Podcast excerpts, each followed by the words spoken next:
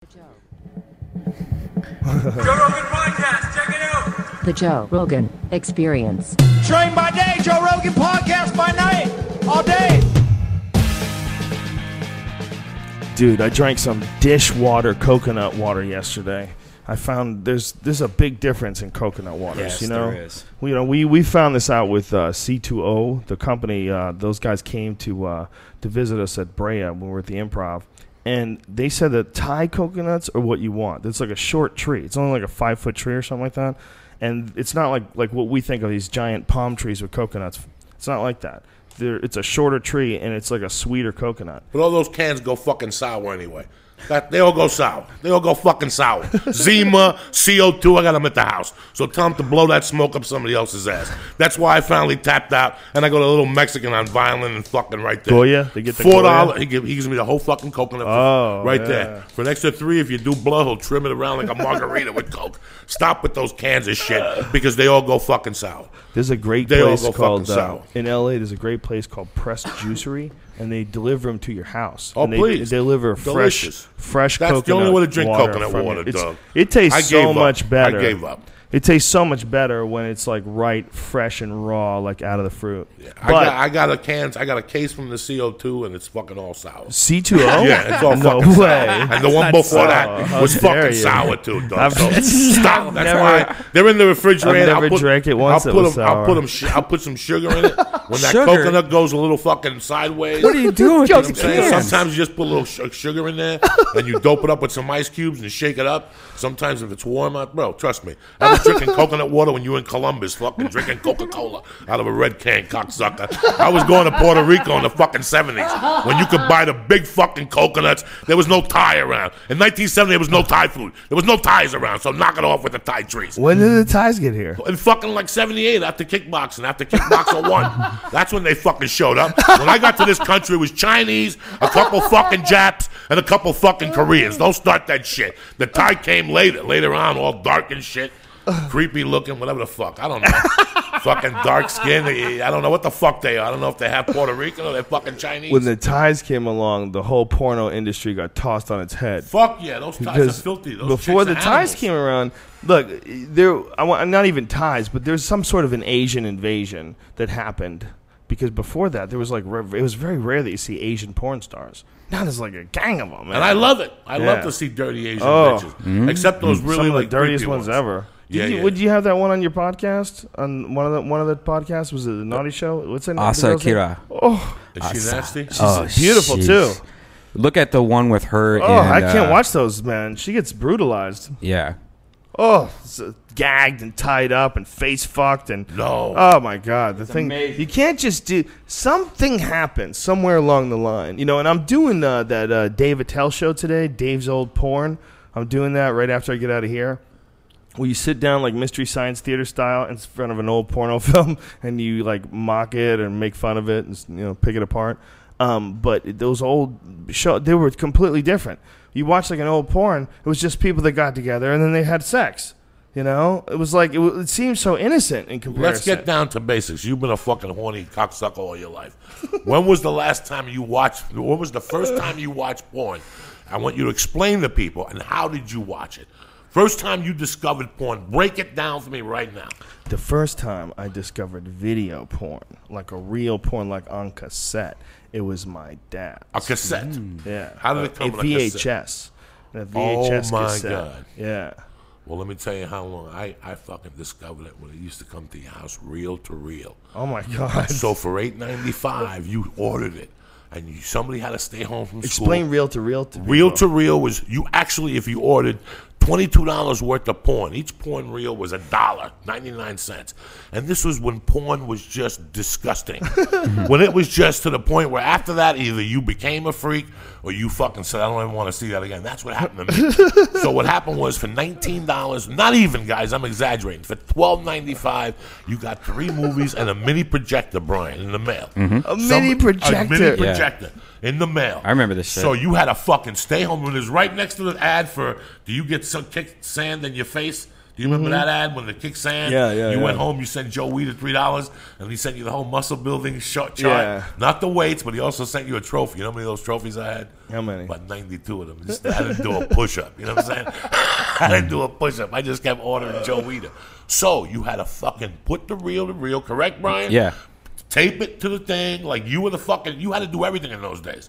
You were the editor. You had you had a splicer. You, had, to to like you, splice you it. had this. Remember the, the yeah, it was bro. crazy. It, would fucking. You had to put a sheet on your wall and hope that nobody came home until you got the sheet off the fucking wall. For me, like my buddies brought it over and we put the sheet in the attic, and we all got together. We smoked like a joint between seven of us, and we were all excited to see this porn. And all of a sudden, and it starts like 10, 9, 8, and all of a sudden, and they showed this chick taking a piece of bread, putting a guy's cock, and this was way before crack. I don't know what the fuck they were doing to make these chicks do this shit in the 70s. It wasn't heroin because he was awake. She put the piece of bread, the, the guy's dick on the piece of bread, put Miracle Whip on it. I'll never forget that memory. And it wasn't even Wonder Bread, it's that square fucking bread they give you like in county jail. And the bitch put it and she bit into the guy's dick. And I remember that me oh. and my five little sixth grade friends looked at each other. And that was the end of the fucking. I don't know if we came in our pants. I don't know if we were just mortified. We never watched another porno again. That was the uh. end for me. But when the film broke, I remember you had to stop. Correct, Brian? Yeah. You had to stop work whacking off and put the film back together. Yeah, and it You sucked wanna- because it wasn't like it was just like put the two pieces together. You had to first like trim and cut like a perfect like cut. Then you had to put it in the splicer and get Get this tape. And you're, you got a boner and you're sitting there rubbing it yourself. Oh, and then you have to fucking tough. splice. It was horrible. porn was tough, dog. you had to work for it. That's why you had to work. You had to hang a sheet. Remember, remember when they would have stag films that they would show at bachelor parties? At bachelor parties, they would show stag films. Like guys would get together What's- and they would show films of people fucking, and they would call them stag films. but it was just porn. it was porn. There was nothing different. But that's what they called it. They called them stag films, and they would uh, they would show them at, at stag parties. wow. Yeah, how gross of that? I can never even. Then I went to a theater in Jersey. Like one day, my friends like Sunday nights to do this shit up in Jersey, dirty movies. and you sit in the theater and watch it with other people. That is disgusting. so That gross. is the lowest point, but it's not even low because you don't know. You're 16. You figure, let's go have a few beers. It's not gross till you go to the bathroom and you go to piss in the urinal, and some guy just happens to pop out of stall number two, and he just stands next to you like he's looking for flowers. Oh, And God. when you fucking shake your dick, he's staring at your dick. Oh, and then God. you go back to your seat. You, you could tell your friends when I went to the bathroom, there was some pervert in there. You go back to the bathroom an hour later, you take your dick out again. Boom! He bumps out of stall number two, and he's sitting next to you. Look, I mean, it would be so fucking creepy the whole lifestyle. That's there's a lot of dudes that are just into that. What is it about sexuality that's so creepy? Is it because it's so repressed? But what is it about like that one desire that's so uh, it's it's it's so like gross. It's you know, it's just so undesirable. Like the is? idea, sexuality, like the idea of uh, you sitting in a, in a room, like that's a part of sexuality. You sitting in a room, like beating off to videos of people fucking, like a bunch of other people in the room too, and they're all like, like looking up all together. Like what the fuck? Why is that so creepy? I don't know, but it is. You know, if everyone was in there eating, fulfilling that desire, there's no issue. There's nothing creepy about it.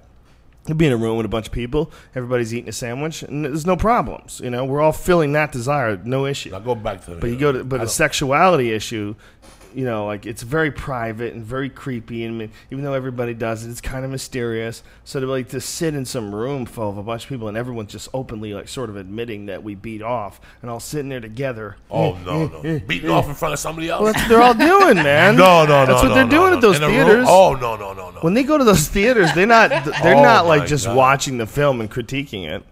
Wow, her ass was huge. How would she get all How those do you dicks in fucking there? whack off at the movie theater There's a lot watching of- the that's how theater? Pee Wee Herman got arrested. Remember? You sit in your Which is hilarious, man. How the fuck do you get arrested for beating off at one of those fuck theaters? Well, Like, well, isn't we that what bet they're- does you're supposed to do? Aren't you supposed to beat off there? No, I don't think you're supposed to beat off. I think you have like private. I mean, private rooms like whack off rooms, like in, It's in the at whole, like- bookstores are different. The whole thing's ridiculous. You know what's going on. You're, uh, you- what, you- you're showing people blowing people, and you're you, you're getting upset because someone beats off in the crowd. You don't Look at your product. Right. Think, You know? think of the '70s in New York. What was the name of that club where people went and paid money. Sa- Sarah's Retreat, Devil's Retreat, something's Retreat, Plato's Retreat, Plato's Retreat? Plato's Retreat. and what was that? It was a sex club in the seventies and early eighties where you paid, you know, a thousand bucks the door and you went in there and you fucked eighty five thousand fucking people. Plato's Retreat. Think of you know the thing that always got me about sex that you know, I've been addicted to drugs, so I understand the addiction. Is when I would get off the bus on 48th Street, and, and it's you know 7:45 to go to work selling cars, and I would come home roll a joint. I would smoke it right there on 42nd Street. I would just sit there and watch, not guys like you and I, but guys that had families, guys with suits on and a tie, that before they have to go on with their day, they would have to go into a peep show. And you know who I would see a lot of, and I'm not here to insult anybody, I'd see a lot of Hasidic Jews. Really? A lot of Hasids would fucking run in there with their black on and their hats, whack off. Where the Laugh Factory is today, where the Laugh Factory was in Manhattan. That was originally a strip club on that whole corner. That was strip club fucking world. Not even strip club, beep shows where people fucking the circle and all that stuff. But I remember I would sit outside of that, you know, because you have to cross that street. And I would just sit there and watch people and go, what would make somebody jump out of a train? And that was that. You could see them like I used to leave the store to have to go get a half gram of club coke. There's nothing else on your mind but that coke. I would see them walking off, walking outside 8th Avenue, fucking walking left, and you could see their body language. They weren't going to stop till they got to a fuck show to see some guy fuck a big flat black chick in the middle of a room, and you know some chick comes up to you with a tit, and you could suck it. Here's this guy that has a family, lives in the suburbs, you know, from Jersey or Queens, or that's what always fucked me up. Like that's their fucking freak. Right. That's their freak. My freak was doing two bumps and whacking off till four in the morning. Theirs was going right off the bus at six in the fucking morning to see two people fucking. I remember uh, first time I ever bought porn. Uh, you had to go to an adult bookstore if you wanted to buy videos, because like you could go to some some video stores like Blockbuster wouldn't carry them, but some like mom and pop video stores, and then you you know of course you'd have to go through like saloon doors. You'd have to go through The back saloon VIP doors, or, know, or you go through like beads. But um, I had one time I went to uh, an actual porn store to buy it, and I remember thinking, like really clearly thinking, like don't fucking look at anybody, just get through this, go go find what you need, and get the fuck out of here. We're not here for small talk. Like I'm not one of these people. I just need some. I don't want to be like.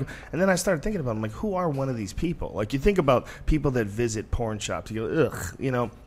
I don't want to hang out with any of those people. People that go to visit porn shops. But wait a minute. But I've visited a porn shop. Like who? Why? Why is it so creepy? But it, I don't know. But the instinct, like automatically, is that it is. You know, taking care of your sexuality, especially yourself. It seems like such a selfish, creepy, rat-like thing to do. Mm, You're sitting there watching videos. Oh yeah, oh yeah. No just- drama though. No drama. No drama. You're Yeah. whacking on. Maybe some people are disillusioned from the world. Maybe they just want to tap out for a while Yeah. and going home, putting a wig on, and jerking off is fucking what they're into. You know, that's the beauty about what we do. That everybody's into something fucking different. I understand somebody going to a to a porn store every day because I go to the weed store every day.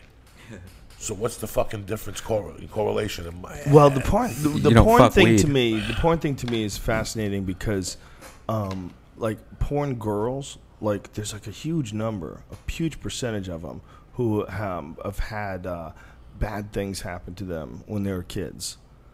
You know, a lot of traumatic, like sexual type shit, and it's not all of them, but it's a lot of them.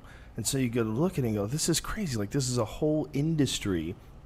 that was created in, in many ways because of abuse, and then that industry is is something that feeds you know through these online videos and all these other millions and billions of people.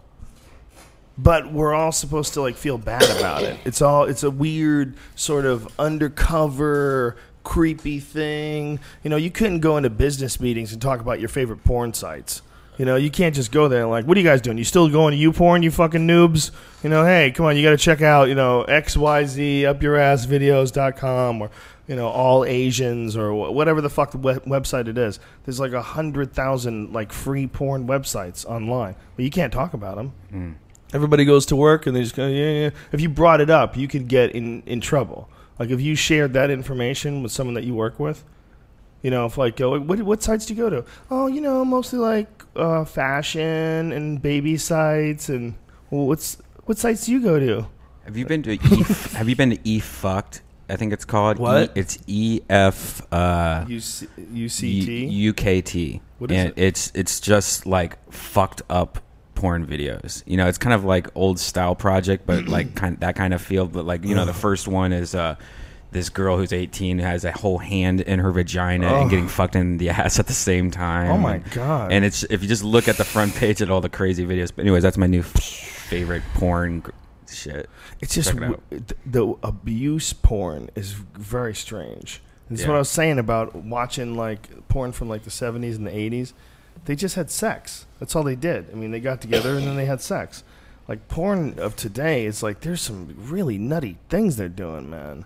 You know, there's Mm-hmm. a lot of like choking and gagging and you know, it's fucking spitting on each other, spitting in mouths and stuff. When we were in Ohio, me and Joe Diaz were in in Ohio. Uh, I was over at my friend Shane's house because he had a baby, and Shane was showing me like he got the Playboy of the month and year that he uh, uh, was born, like that the issue, which was like in 1974. And there was this person on there that uh, the the the centerfold was the most beautiful woman ever, and I'm like obsessed with her now. Her name is uh, Marilyn Lange. It's M A R I L Y N Lang L A N G E. What are you doing? You a stalker? No, Are no, no, no, no. What's happening? No, no, yeah, right. But but she, she it, it was before you know implants. Like it, it was so weird seeing Oh. seeing like Playboy that that was always used to be all natural women curves and boobs and when stuff. did it become like all bleached blonde? Early 80s, right? Big boobs. was it early '80s, late '70s? what it is? I don't know. It's but amazing when you look at the evolution of the tit. If you really look at a Playboy from 1969, you go, wow. Even the fucking nipples were rounder, they were pointier.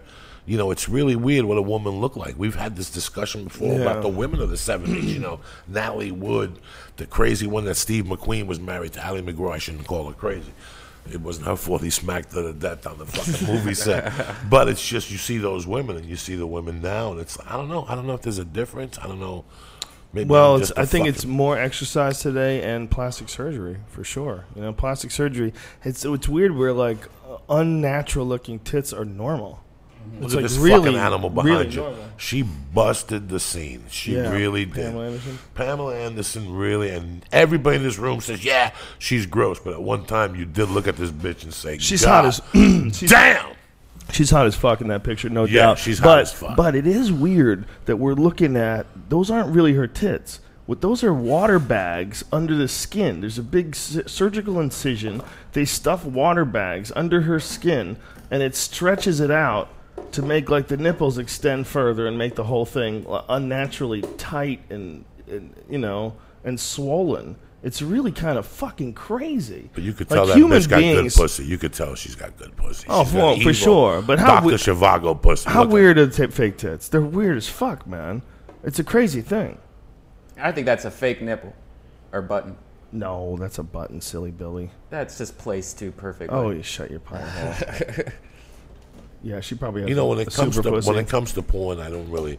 When I worked at Captain Video, I worked at a video store in Aspen, Colorado, for a while, and they used to have like porn in those days. No section had twelve boxes. You know what I'm saying? Like a video store had maybe Right. six releases.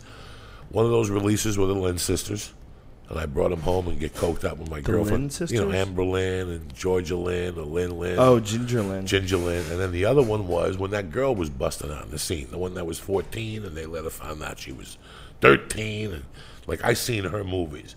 Which were you talking about? Tracy Lords. Traci Lords. Yeah, I think she was uh, 14, eight- she was eighteen. 16, for one, there's one video that you can get, I think, where she's eighteen. Well, she did one called Tracy Does Japan.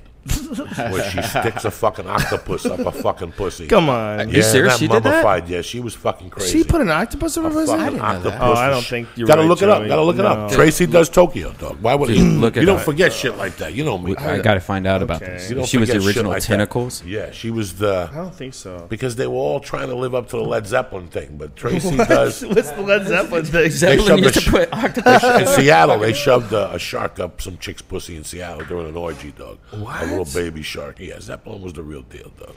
Chick wanted a freak, and they said, "Let's freak, motherfucker." It's in a couple books. Oh man, I gotta see this now. But Tracy did Tokyo. There's an intro online. You have to get it. and You gotta get the original fucking cut, the whole thing. But Tracy does Tokyo was when she went on, and that was the It last. doesn't say anything about octopus up a girl's. It's not gonna tell you. You know what I'm saying? It's not gonna tell you. She gets in this toilet and she puts it up her wiggles. And I remember sitting in that room because I used to, you know, how in those days you always had a movie on in the video store. I was so crazy. I'd put a fucking porn on, and when people would come in with kids, I'd turn it the fuck off. You know, I was living in another fucking dimension then. So I remember putting it on and going, "Look at this, guys," and I thought it was disgusting. You know, I wasn't uh, into that much of all that craziness. Dog, my experience Dude, of this, porn uh, is, is this- boogie nights. This movie's online. It's That's- like the parts of it that aren't aren't sex are online. Yeah, dog, this is a wild fucking movie. You know I ain't gonna drop bullshit now. Whenever I come here and drop fucked up knowledge, I don't know mu- nothing about porn. All right. Isn't it But I crazy know that, that. Tracy I know Lords Traci Lords was like 16 16, look at those pictures. She's doing just hardcore. Hard fucking core. Hardcore, Yeah. dog. I got an idea. Let's buy the movie and all masturbate in front of each other to it on the podcast. Isn't it crazy that you can say that there's something wrong, like what she did? There's something wrong. It's crazy. I mean, she obviously knew how to fuck. She obviously looked like she should be getting fucked. Right? All the above. All the pieces were in place. Would you right? think? Would you think But that though if you never saw were her get fucked though? I mean, if if she was just a fucking girl at know. Jamba Juice, you probably wouldn't think that. What kind of numbers? I don't know. What do you mean? Well, What she, numbers she- were? I think you know she obviously wears a lot of makeup in her videos. right, and it that makes was, her look that was what you were supposed to look like If 30 you- years ago. Look at those haircuts. if you saw her when she was, you know, with no makeup at 16, dressed like a 16 year old, you probably go, "Oh, that's like a young kid." yeah, But it's like that little Ramsey it's kid. it's a weird thing where it's like, what what is the right year? Like, and no one agrees. Like some countries, it's like 16. Some parts of the world, it's 13. Some parts of this country, I think it might be like really young. You know, like what whatever the age of consent is. I think most of them are leaning towards at least 17 now. What do you think as a, as a parent and as when you had sex at your age? How old were you the first time Well, you you know, a fucking pussy? see- were you ready? Were you really fucking ready? I mean, I'm talking to you man to man. Were you ready?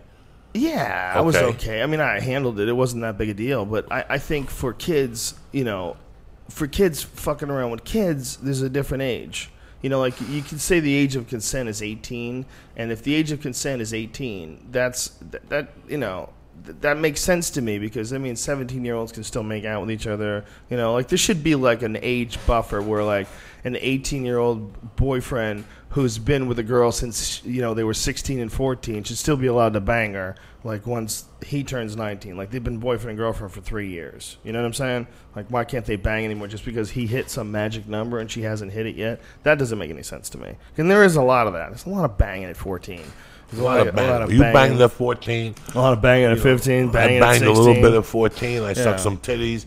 You know, were you ready for a lot it? of hand jobs Were you fucking ready for Yeah. it? Was that, you know, the girl I was doing all that shit with is, is kind of retarded. I looked at her Facebook page. She's got a fucking ninja suit on.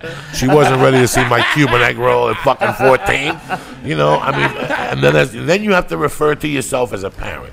What age do I think my son or my daughter's ready to, to fuck around? The real question is, what age can a man fuck your daughter? That's the real question. That's the real question because it's not can a 16 year old boy fuck a 16 year old girl? Yeah, of course they can. Can a 17 year old boy fuck a 16 year old girl? I guess so. Can an 18 year old boy fuck a 16 year old girl? Yeah, if she's mature. Can a 19 year old guy fuck a 16 year old girl? No. Can a 20 year old? You know what I'm saying? Like it gets, it starts getting exponentially creepy. and who's the judge of that? That- Yeah, you, that's a- know, yeah. like somebody in Kentucky probably thinks it's completely Right. different. Like it's seven and forty. yeah, there should be you know uh, some sort of a standard, but I mean, at, at a certain point in time, you gotta just gotta let it go. When are you ready? You know, and Yeah. you look at your kids around you. You know, I, I, I, whenever I meet people and they have kids, I always ask the parents, "How old are the kids?" And when they say to me, "He's 14," I go, to, I look at that person. I go, "Look at that kid.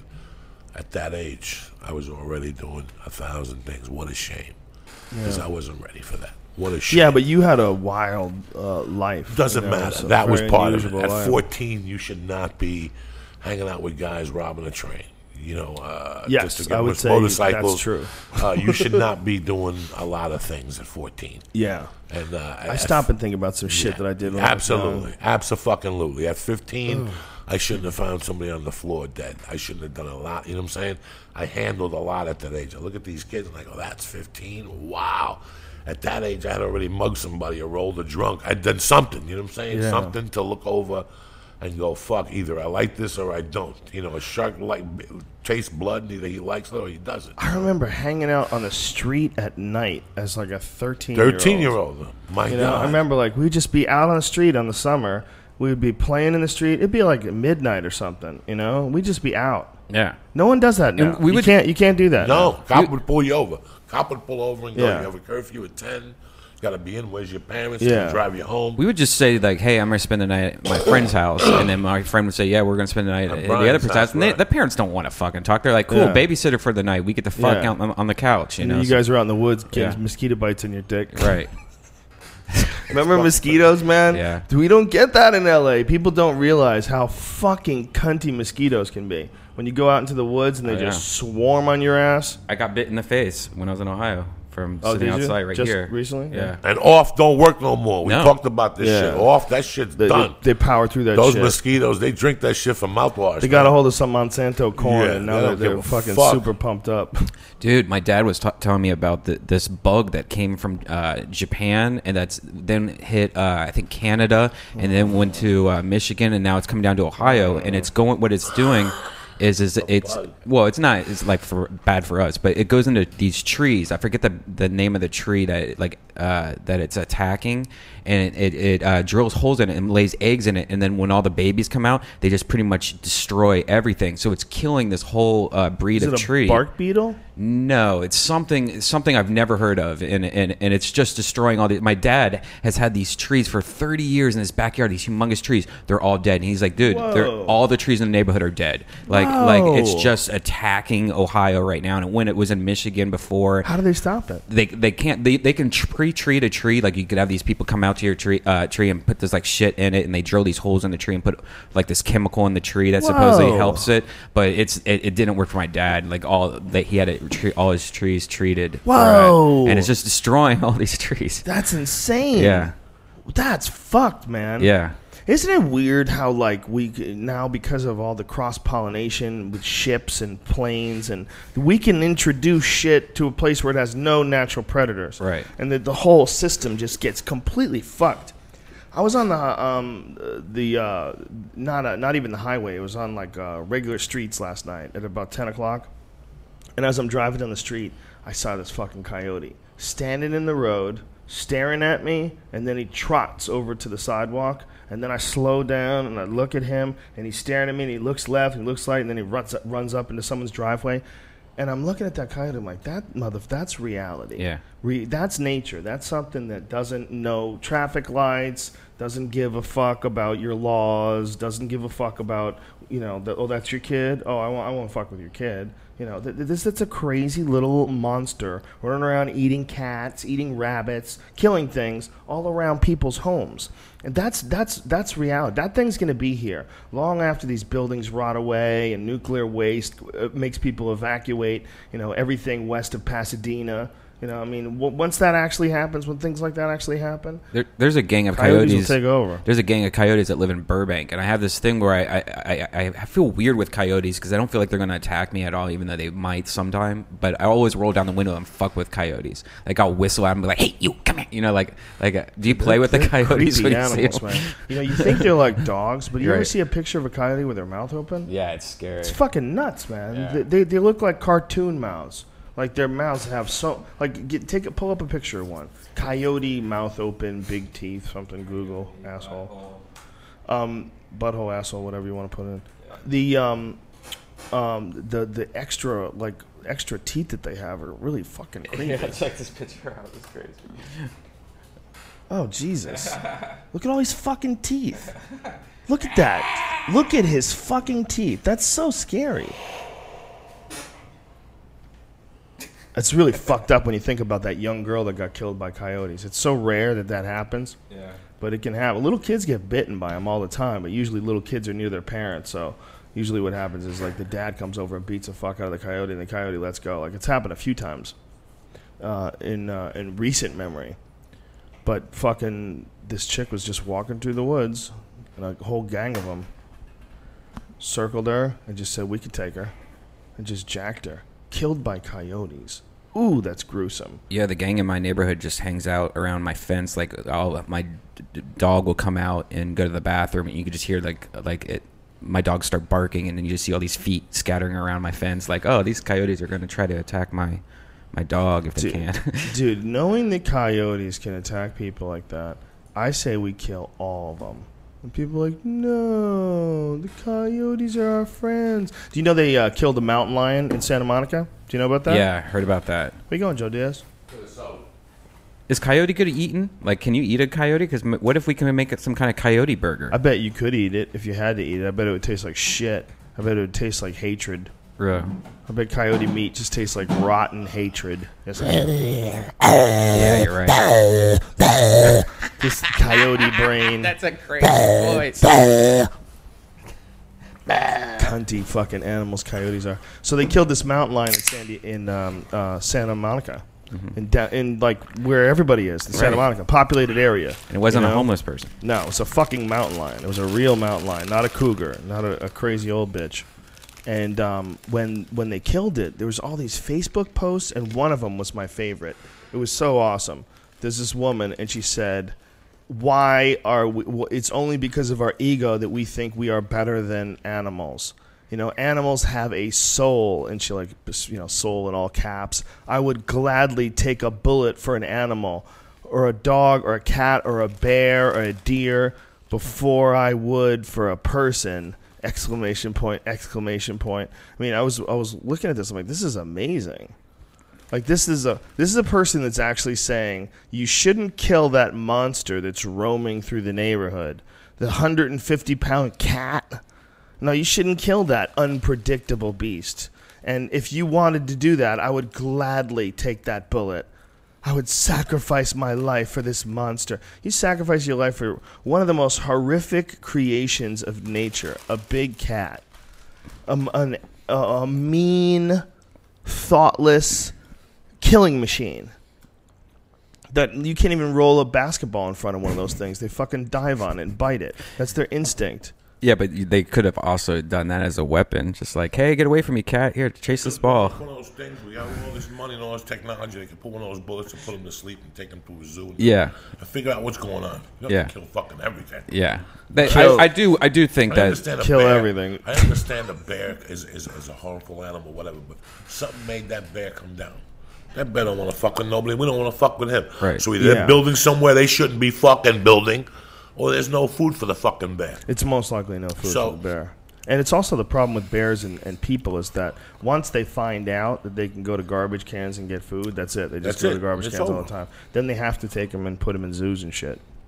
They You know, become problems. Listen, I, I understand. You have to protect the community.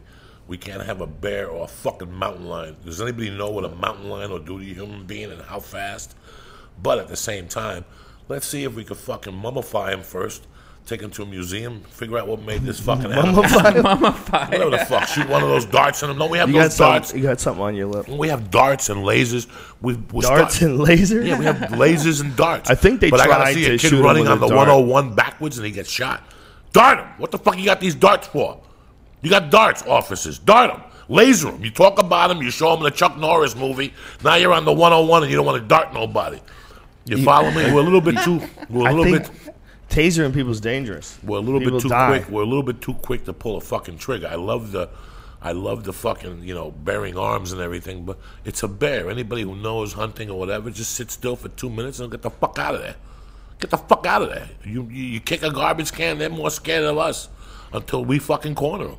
You know, I lived, in, I lived in fucking. Aspen where they were everywhere. Yeah, but they you were gotta everywhere. you gotta be real careful if they have Gotta babies. be real careful. But I seen a a lot of shit in Aspen. I used to see schools of raccoons, schools of them crossing the street, from the big one to the little tiny one at the end. I know those motherfuckers are dangerous, but you can't hit them with a car. Let them be. I wish I saved a picture. There's a picture that I, I saw once. Uh, I don't remember if it was uh, online or in a book or a magazine. I wish I saved this picture because I haven't been able to find it in all my Google searches. but it was a guy who was a photographer who was killed by a bear, and he was taking pictures of a female and her cubs. And the last image on his camera before he was killed by the bear is the bear with its teeth glared, charging him. And it's a fucking horrific picture. They found Absolutely. it. They found it on the dude's camera I bet that is. I remember looking at it and thinking, so powerful. Yeah, weed and stay crazy. home, mind your business. When they shot Jim Jones and the cameraman went down, remember the camera kept running as they were shooting everybody as they would get on the plane from Guyana? That was live footage they had on television. What the fuck were you doing in Guyana? You should have been taking pictures in San Francisco where you live. That Jim Jones Do story. you remember that shit? man. When they shot him at they- the airport. What was the dude's name? Uh, who did who played him in the movie?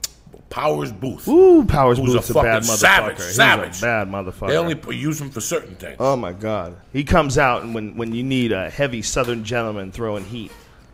Hey, Joe, Powers Boothe's a bad motherfucker. what, look at the screen right here. Is it, this that for some reason uh, the image isn't showing up, but it says images captures a bear seconds before it's mauled to its oh, photographer. it's today. Yeah. Well, I think you're thinking of a different picture though. The the, the Yeah, one the, tr- re, they're thinking of one where it's um uh, a bear comes into a guy's tent. Hmm. I think that's a different image. okay.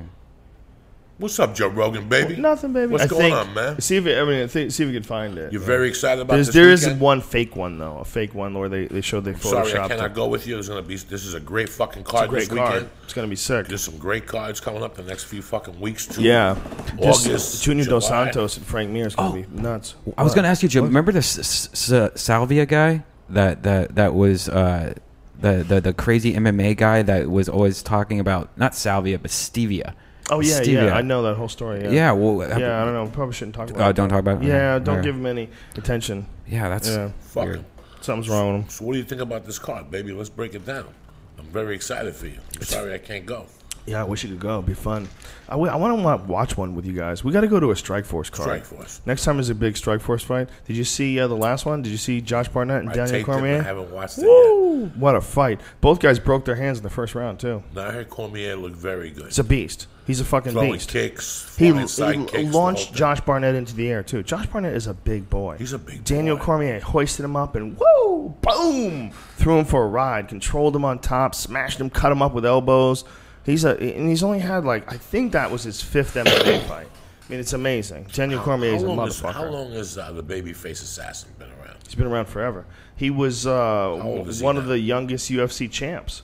He won. Uh, I don't know how old he was when he won the title, but uh, I remember he beat, he beat Randy Couture, and then there was some sort of a dispute with the UFC. You know, management and UFC didn't get along. He left, and then he started fighting overseas, and he fought in Pride, and you know, and then he um, uh, came back and uh, and became part of the Strikeforce tournament.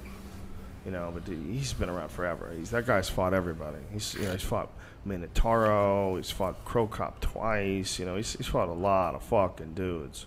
I just thought his experience would really shine through, but from what I'm hearing, Cormier's a motherfucker, man. Well, you know though, Josh Barnett broke his hand in the first round, and so did Cormier. They both broke their hand in the first round. So, uh, you know, who knows how a rematch would go. But Cormier uh, won that fight with his wrestling. He won that fight with his striking. I mean, he's just a motherfucker, dude. And he's not been doing it that long. He's he's badass, man. I'm real impressed. He head kicked Josh Barnett twice. That's I You know, and Josh Barnett couldn't cut, take him down. No one's been able to take him down in, in a UFC match. I mean, he's such a high level wrestler. that It's, it's, it's going to take a fucking beast to take that guy down. You know, and so you got to stand with him, and he's really quick, man. And he's not a tall guy, but he's like compact and explosive. You know, and that all the years of wrestling, that high level wrestling, I think the mental toughness that those guys gain from high school, being college, high school, yeah, that's, that that's eight competitive years, amateur wrestling is, and those are different animals, man. Those are different animals. They, those guys are tough on a whole different level. They're like, in my opinion, the maybe the t- uh, all like in cap. You know, if you, take, you look at the the- just a percentage, that might be the toughest group of human beings on earth. Just the toughest, mentally toughest, is amateur wrestlers. It really might be. They're fucking animals, man. Those guys, some of the shit those guys go through, and they do it dehydrated and malnourished, and they're they're out there like fucking animals. You know what's crazy, You know? Joe? You took me to the UFC in Jersey, and here's all these MMA fighters in the audience and attendance. But everybody kept looking at that Penn State fucking wrestling team, and everybody kept looking at that coach. More people went up to shake that motherfucker's hand. I heard more people going, "Psst, "Look who it is! What's his name? You The think? coach of Penn State. That's the best wrestler in the world. you- uh, oh, oh, Cael Sanderson. Cael what you're saying? Sanderson was yeah. at the fight right in the row behind me. Yeah, Everybody- he's wrestling again. No. Yeah, I think if I, I don't know if it's the same guy we're thinking about. The The same be- who they say is the best Yeah. white wrestler in the world. Yeah, he's an amazing wrestler. Not He a fucking years intriguing off. guy either. Not something Yeah. that you're like, oh, I'm not going to mess with him. Very, he was sitting behind us with the team. And everybody who walked by had to say, oh my God, there's Chael Sanderson or Cael Sanderson. Oh my God. Like everybody was fucking like in awe of this guy. And that was when we threw the guy out. And then the guy that was with him said to me, Joey Karate, we got your back. That's when it all went down because the guy was yelling. But everybody was looking at that guy like he was a fucking killer that day. And I mean, from Fitch to Guida, everybody was there, standing there, you know? So Yeah, he's the coach of Penn State. Yeah. yeah, yeah. That's Cael Sanderson. Cael yeah. Sanderson. Yeah, he's a beast. It's crazy. His um, his the the, the people that uh he uh, was wrestling with, like teaching in college, they're the ones who encouraged him to compete again. He still physically got it. He just stopped competing. I just think like a, a, that high a level, like when you're at that high a level in any sport, whether it's wrestling or anything, you know, boxing, when you get to that level, it's so hard to maintain that kind of pace. It's so hard to just live your life like that, where you're constantly competing. You when, I, when I was a kid, I seen a high school wrestler. By the way, your fucking voice is just creeping me out. when uh, Was that you or him? when I was a kid, I seen uh, one of the best fights ever. I seen a high school decorated wrestler fight this kid that was a scrappy fighter. Everybody knew. And dog, two minutes in, he got his hooks in this motherfucker. It was in front of a VFW. You know how they always have an American flag with the Right. pole and the little fence. He picked him up and threw him over the fucking fence, dog. Oh no! The striker didn't know. He just landed on his head and just stood there like, "What am I gonna do? Oh, my Well, I'm not gonna get back up and fight this fucking monster." Just picked, and that's when I was like, "Wrestlers got something. They got that core strength. They've been working it since they were young. And some of these guys with the bent ears and shit, they ain't got no time to fuck around, man. They'll take you the fuck down. But it has made a difference in MMA that I've seen. I don't know much about it. I, I you know, I watched a little bit of Pride, but in the UFC, you're seeing these wrestlers. It makes a big impact. Judo guys and wrestlers. That's the that's the, those are the the two toughest to deal with. But the thing about uh, you know, and both of them, you know, especially when it comes to international competition, they both have to deal with some pretty fucking stiff and crazy competition. You know, but judo in internationally, especially, is you know really popular. It's a really popular sport in a lot of different countries. But wrestling, there's something about wrestlers, man. That, that that what they have to go through, their mind becomes capable of pulling shit off that other where other people wouldn't push hard enough. They would they would just they would back off before the, the wrestler does. You know, these guys redlining, man. They they know how to redline their brain, their body. You know, some of the most savage fighters of all time: Dan Henderson, Randy Couture. You know, go through the lineup. All the Matt Hughes. Think about all the different guys that started off. Koscheck. All the different guys Hendricks. that started off. Hendricks. yeah. Uh, Rashad. Rashad. Yeah, You know, absolutely. the list of Jon Fitch was a captain Yep. at Purdue. The list is, uh, and it takes a while for their hands to catch up with everything else. But some guys pick it right up. Uh, Griffin, what's his name? Fabulous Phil, the one who just fought Rashad before. oh, Phil Davis. Phil Davis. I'm sorry. Yeah. Uh, fabulous, whatever they call him. Mr. Wonderful. Mr. Wonderful. Yeah. Uh, it's just, and you know, a lot of even Eddie always said that you better get ready for these wrestlers and learn how to fight off your back because Yeah. these wrestlers are gonna fucking take you down. You know, so. There's so, there's so many guys that become successful. Have you ever gone to this Japanese wrestling. Cultural Center in Hollywood? No, what is it? Close to Eddie's. It's a couple blocks from the old uh, Legends, the one on uh, Vermont, the one that just moved. The Cultural Center, it's like where the Japanese go to practice judo in town. And it's real dirt cheap. It's hardwood floors. It's all old school. Some people go sign up one time and get the fuck out of there because it's very traditional. And I, I think they only do two classes a week, but it's going on down there. Yeah? All these other things like Aikido and La Brea with the swords and shit. They're No. gone? I'm talking about down on, uh, and they've been there since 1940 something. Is there still an Aikido school in, in Hollywood? No, they moved to Burbank, and then they moved again. I drive by on Magnolia, and I see it. Everything is in Burbank. Any style that you want is in Burbank. I There's a think lot of Burbank. martial arts. I went to see Eddie's. Uh, I went to Burbank last night. Yeah. I had to go out, so I swung by Eddie's. I counted six fucking karate schools, kickboxing. Uh, the kick. Oh, who's the other guy? The, that we fabulous Benny. Benny the Jet has Yeah. his school. I mean, Burbank. Had, they have the Martial Arts Hall of Fame. Benny the Jet's in Burbank now. Benny the Jet's in Burbank, man. They got a new kick, kickboxing school. They got two Gracie bars. Your When boy I used from to New uh, Mexico. when I first moved here, man, I used to go to his place in Van Nuys. and He would have all these gangbangers that they would give uh, free classes to, and uh, let them work out. And you, you know, you'd be like taking kickboxing classes with these fucking gangbangers, man. It was there was there was some parts of it that were kind of creepy, and a lot of people were complaining about it because there was like a few problems. But I remember this one dude came in and he had a, a tattoo on his back that looked like you drew it, you know, and it said whatever the, it was like Vatas or something like that. Fuck the rest. And he had it tattooed on his back. Wow. I mean, it was look, look like you did or like anybody did. Like I gave you a tattoo gun for the first time and said, "Well, just see what you could do." and I was I was thinking like, this is not a guy you want to punch in the face. This is not a guy who has a lot to lose. Like you know, this is uh this is my I might want to just keep my hands up and stick a move. Might want to just get in your car and get the fuck out. Yeah, Don't well, there was get involved. there was uh he had there was you know Benny the Jet and then he I think he had um, uh, family members that would also teach there too. I forget uh, I forget the whole history of it, so I don't want to talk about it. But they had a lot of uh, there were a lot a lot of gangbangers go there. It was a big culture shock thing coming from uh, you know, coming from New York and then moving here and then taking kickboxing with gangbangers. All right, fuck that. Remember that? Yeah. Remember that bug we were talking about earlier? Uh, Yeah. That is killing all these trees. It's called an emerald ash borer, and look at that. It looks like a, a, a cricket at a disco. I mean, it's shit's scary looking. It looks high tech. looks like a robot cricket. Yeah, it's like a Nissan GTR bug. Look at that thing. Ew. And that thing does. That's the thing that just goes into trees and fucking lays a bunch of eggs in trees that destroys that, the trees, and then those things hatch and become more of these. It's like a fucking army of tree killers. that's so fucking nutty, man. Yeah. It's so weird when. So what do we have to do? Bring over like Komodo dragons and eat these That, fucking? doesn't that look like alien Do not. You live technology? in That looks like alien Mind your technology. fucking business. It got nothing to do with No, you. you know, know what's I'm gonna happen? What are you gonna gonna- fucking do? Come on. This has been going on for years. We started with termites. What do you expect? Termites 3D weren't from now. here. Where are termites? Whatever the fuck. I'm just saying. This started years ago with termites. They eat trees. They eat the roots. This is Yeah, something but- fucking new to you. Yeah, but You it know, is new when what you have an do? invasive species. Oh please! species And they've been inva- waiting dangerous. when they, when they were bringing weed in through with Miami. What do you think was coming in those fucking bags? What do you Lice. think it was just weed, lice, and fucking bugs and palmetto bugs and snakes? Uh, what do you think was coming in those fucking shipments? Yeah. You know, big nine foot fucking cobra got in from some fucking Colombian jungle. You think this? And they, and they got dicks and they look for ears and they all, all these fucking creatures. It's 2013. Inva- You're gonna the- have a new fucking creature every week. The scariest And I'm about to smoke my little vapor. So get the fire. I got a new match. I got master motherfucking Kush this week. You know what I'm saying? I was smoking this shit on the plane. Oh, it's tremendous. You know what's so funny? He was smoking on the plane next to an old lady, and I, did we talk about this yesterday? No. And uh, and I'm like, wow, that's crazy. I guess you know, I guess you can do probably. Do, you it's not against the law to do those things. You know, vapor if it was like an electronic cigarette. You know, Right. I guess.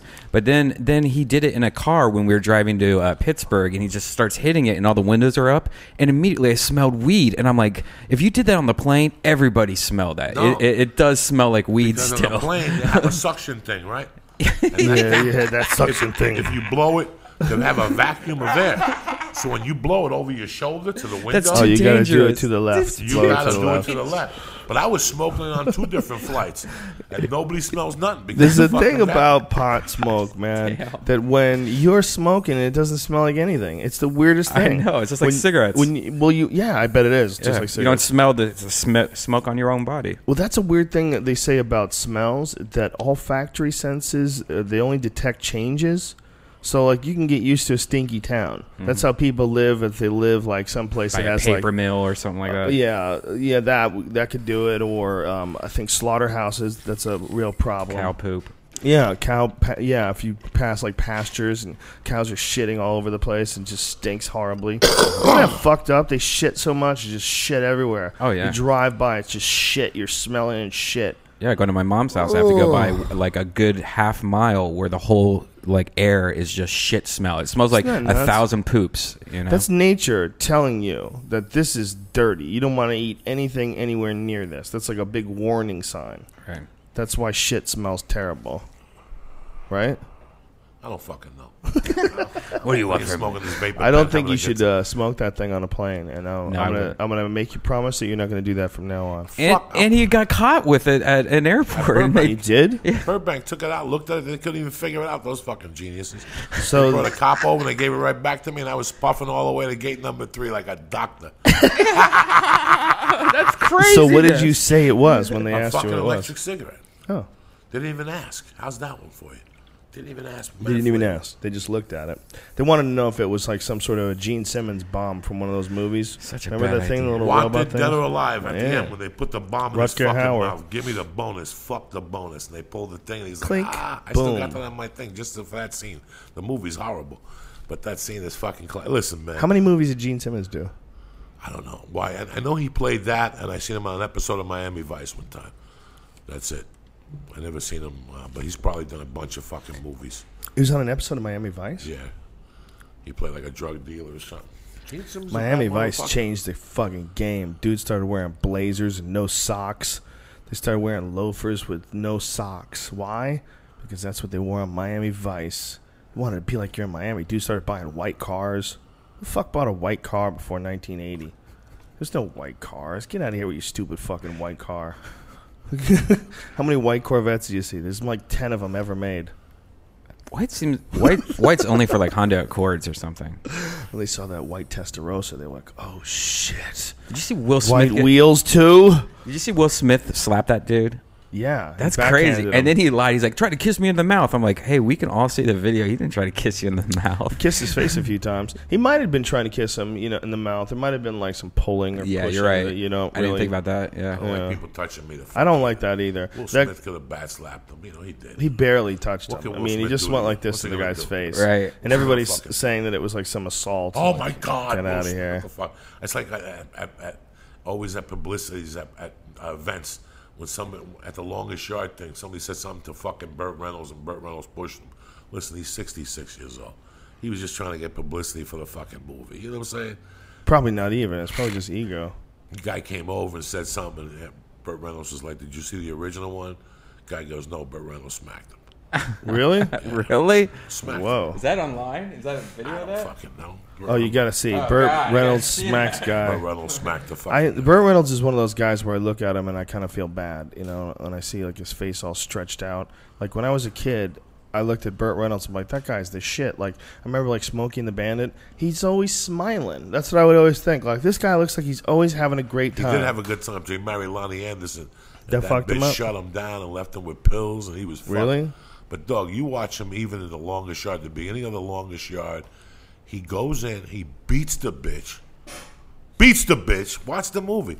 He gets in the car, and what fucking song does he get on when he turns it on? what? Saturday Night Special. Lynyrd Skynyrd. Watch it. He's so fucking. He's got a velour jacket on with fucking patches on this thing. He looks like a fucking. He looks like the guy that played Superfly. That's what he looks like in that movie. He smacks her. He's laying in bed. She's giving him a hard time. He smacks her. He takes her fucking car. Saturday Night Special. Drives it. Cuts off cops. Takes it to the uh, ocean and dumps it into the ocean. Then goes to the bar. And they come get him at the bar and they start fucking around. He beats the one cop up. Then they take him to. Burt Reynolds was the shit. Here's a, Here's the video. I think. Burt Reynolds apparently got a little slap happy last night, hitting a CBS producer at a movie premiere, premiere in Chelsea. And we're the only ones with the video. CBS News' Michael Pomerantz here now with the uh, blow by blow. Michael? Maurice Reynolds attending the premiere of his new film, really a, a remake of his old film, The Longest Yard. When either in jest or in anger, depending on who you believe, Reynolds slapped the CBS employee who was asking the star about that movie. And today, CBS News says it is looking into the matter. You judge for yourself. Tell us a little about the movie and what's going in it. Well, you don't know anything about it. Well, then what the f*** are you asking for? What's your point of view? You see the original? I have What kind of guy is it? This guy's never seen the original. You ask him to tell him about it. He's standing here in a, a shirt that he's ironing. A man who works for CBS. I'm just I'm embarrassed. I, I like the guy. He's a nice guy. He's a tough guy. He wants his Man, I can't just. I know. to What's up with the Listen- audio? Let me tell you something, my friend. The audio is These horrible. guys, none of these little producers, nobody knows a smack. Like the dude who got smacked on 2020 by the wrestler. Oh, that was a smack. Oh, Will yeah. Smith's a punk with that little backhand he gave the dude. That wrestler, when he fucking smacked, what's his name? Tom Slossel? Something like John that. John Stossel? Stossel. Yeah. He, He- smacked him. That boy got up. I He ruptured his hear. eardrum. Yeah, he he fucking smacked him with a hand Yeah. bigger than mine. That was a smack. Yeah. Fucking Will Smith giving this guy a fucking love tap. All. Will Smith did was gently away, touch Will the guy with his fingers on his face. Anybody who calls what Will Smith did a slap, he gently did this to the guy's face. It was like so, it was so non-aggressive. Yeah, this guy's a fucking He ain't in it. huge dude out ain't too. in it because it's a tough business. That's terrific. What, is that all you got? I'll ask you the standard question. You know, Standard question. I think this is fake. You think it's fake? There you go. What's that? Is that fake? Huh? What the hell's wrong with you? That's open hand slap, huh? You think it's fake? It's something like that. Damn. Huh? What do you mean? Hey, what the hell is the matter? I'll take That's That fucking dude- real, guys. That dude cuffed That him. fucking is real right That's there. fucked that's, up. That dude cuffed that's him. That's a guy not getting paid enough to do his job. Well, dog. you know, it's also the way he said it was very arrogant, like he was going to be safe. I think it's fake. You Right. know, it's not. Yeah. The, you know, saying it's fake, uh, duh, fucking duh. Everyone knows it's fake. You know, it's it's it's obviously planned out in advance. But to say it's not a tough job, you're crazy. Those guys are always busted up. Do you remember when those they did guys the are always they get hooked on wrestling? pain stuff? What? Do you remember when they did the expose on wrestling on 2020 and they showed us all the tricks? How they would take the razor blade and cut your forehead. Yeah, yeah, yeah, and make it bleed, fucking- Make yeah. it bleed. That was a great expose. A lot of people didn't know about Yeah. that shit. Imagine they did that. They used to cut their own head. their own. And I knew about it because one of the training schools in New Jersey. So when I was going to grammar school, one of the teachers kept telling me, "If you're good guys, we'll take you to the wrestling." I know Chief Jay Strongbow, whatever. It's all fake and shit. When I found out wrestling was fake in the fourth grade, I was pissed for about ten minutes. I went to El Tapatio the other day and they had the Mexican wrestling on. Those dudes have some fucking dope moves, man. How about the outfits? Oh, the outfits, The are outfits are outstanding. fucking they had dudes with like long Conan hair. No one looks like they've ever even heard of steroids. It's so weird because steroids are legal in Mexico, and these dudes are like regular looking dudes, but they had some crazy moves. I was like really impressed, like jumping through the air, wrapping their legs around the dude's neck, and flipping the dude through the air. Like they did some nutty shit. That was like, wow, that is acrobatic. If you can't appreciate that, I mean, obviously it is theater but there's there's a physicality to it that you you know it's very disrespectful to call it fake. You know, it's not fake. Especially in that little attitude he did, that little And sassy no he did. yeah, yeah. It's like he Yeah. said it to a guy without any fear of his own safety, being protected. He thought by a camera and reality. The and, media wasn't shit then, my friend. yeah, The media wasn't what it was today. The media wasn't shit. They were just somebody who was taking up your fucking he just didn't have to be cunty it about it. If he to, if he yeah. com- communicate with the guy and and asked him, are there predetermined outcomes? How you know? I mean, that's what he should have said. You know, instead of saying like the way he did it, yeah. Well, I'll steal the standard question: Is it fake? It looks fake to me. You know, like wow, you're you're you're you're, you're like you're pawing at a lion. Like, look at the size of that guy. That guy, you don't feel uncomfortable with that? This guy's all sweaty and hyped up from a fucking wrestling match where they always get kneed in the head and fucking kicked in the head accidentally and punched in the head. Like, you see some of the shit they do where they do like flying side kicks and hit each other in the head? They hit each other in the fucking head, man. There's a lot of times they're actually hitting each other. It's not, pre- even if it's choreographed, it's not precise. That's It's a fucking pretty. Hard way to make a living, What's man. funny, when I went to Miami at the end of April, that week was also WrestleMania. Mm-hmm. So all these old timers are in Miami. So every radio show I went to do that week had an old time wrestler. I was talking about it. And it was very interesting to see that, believe it or not, these guys still have followings. Oh, I believe it. They still have followings. They do all those things that they show you in the wrestler where they people come and sign t shirts and talk about nineteen eighty one. I wonder where Jimmy the Superfly Snuka is. Guys, do you remember the fucking the, the Ultimate Warrior used to live in Boulder in his heyday? Did he? He was up in Boulder shooting fucking banana juice. Snapping Slim Jims. This motherfucker had. Banana I remember one time seeing him at the Puddle Car Wash. He had a. At that time, nobody had a seven BMW in the early '80s. I don't even think they made them, and he had them just because he had a fit one. And I'll never forget. It was off season or something. He got out of that fucking car, Joe, and he had a vein that was a cord. I don't have to lie to nobody. Go look at fucking the Ultimate Warrior. He's a He- giant dude. Dog, Yeah. but his veins, his biceps was some of the biggest, most. That was a bicep, but he had a vein out here that lifted three quarters of an inch from his arm. I seen it. I looked at it, stared at it, and like was like, let me see how far his vein and his bicep went up three quarters of an inch off the skin, bro. Yeah, there's a lot of people that don't realize how big those guys That are. That dude. Let me see if you get an Ultimate Warrior shot for me. I saw Hulk Hogan the first time, like when I was in Hollywood. Like, it was right outside of. Um, before I, I've met him, I met him at uh, the UFC, and I, I had the honor of interviewing him once. Right, right I get right, to I talk. that. It was fun because I got to like talk, like get excited about pro wrestling with him, you know, and like Hey, you know, and pump it up. He's fucking great, He's man. great. That guy's got a lot of pain though. He's got. I mean, he's gone through. You ever see like all the operations this that guy. guy's gotten through? Holy shit! That's the Ultimate Warrior. Yeah, That's the Ultimate. And how tall is that dude? He's like six three or some shit. I'll talk. Don't focus on his dick, Brian. That's No, I was looking at his own shirt. He's busting through his own shirt, but in Yeah, a this guy's heart. crazy, dog. What? In I a don't. heart? Why does he have a heart? Hmm. I think. I think it's just Europe. And I he's don't got a lot of colors It's on. Europe. Is this Colors. Richard Simmons? Look at his face. This is No, this Richard guy was Simmons. crazy, Isn't it dog. crazy that they decide to like paint their face up? Yeah. And the outfit with the suspenders, whatever the fuck they had. Look at his arms. This guy was pretty yoked. Him and the Barbarian Brothers, I remember seeing when I was a kid. Those two guys, they were in the Flamingo Kid. I don't know what happened to those guys. Isn't face paint like war paint a strange thing? The idea that you know you're gonna you're gonna d- doll your face up to make yourself look meaner when you go to battle, like that's gonna matter. Like the the ritual of rubbing shit on your face and put your war mask on before you go into battle. Like where the fuck did that ever come from? Like does it make someone extra scary if they got black stuff all over their face? But are you talking about in the street? Or are you No, like about Indians? American Indians, and I'm Oh, talking okay. about you know d- different people that have put war paint on Well, the, over the years. war paint for the American Indians symbolized something. Remember Braveheart? He put like fucking Yeah, shit all over it his face. symbolized something. But like, uh, if you're in the Green Beret and you gotta go take and you Right. gotta paint your face green, That's it's different. The, you know, it's a different thing. Yeah. but it's still it must put you there. Yeah, the Must ritual, let right? you know that it's time to fucking rock. it's time to get You know, get crazy. It, has got to get you. That's how you probably get fired up by putting the makeup on, knowing that. Do you guys remember this? Following is a paid announcement. So, what do you want to do? I don't know. What do you want to do?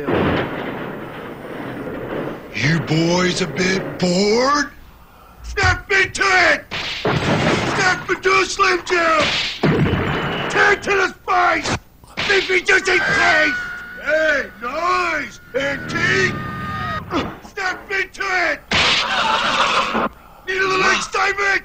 Snap into a Slim Jim! for for those that didn't watch this but rather listen to this podcast, that might be one of the most retarded things I've ever seen in my life. It's a big, giant, roided up dude handing out Slim Jims.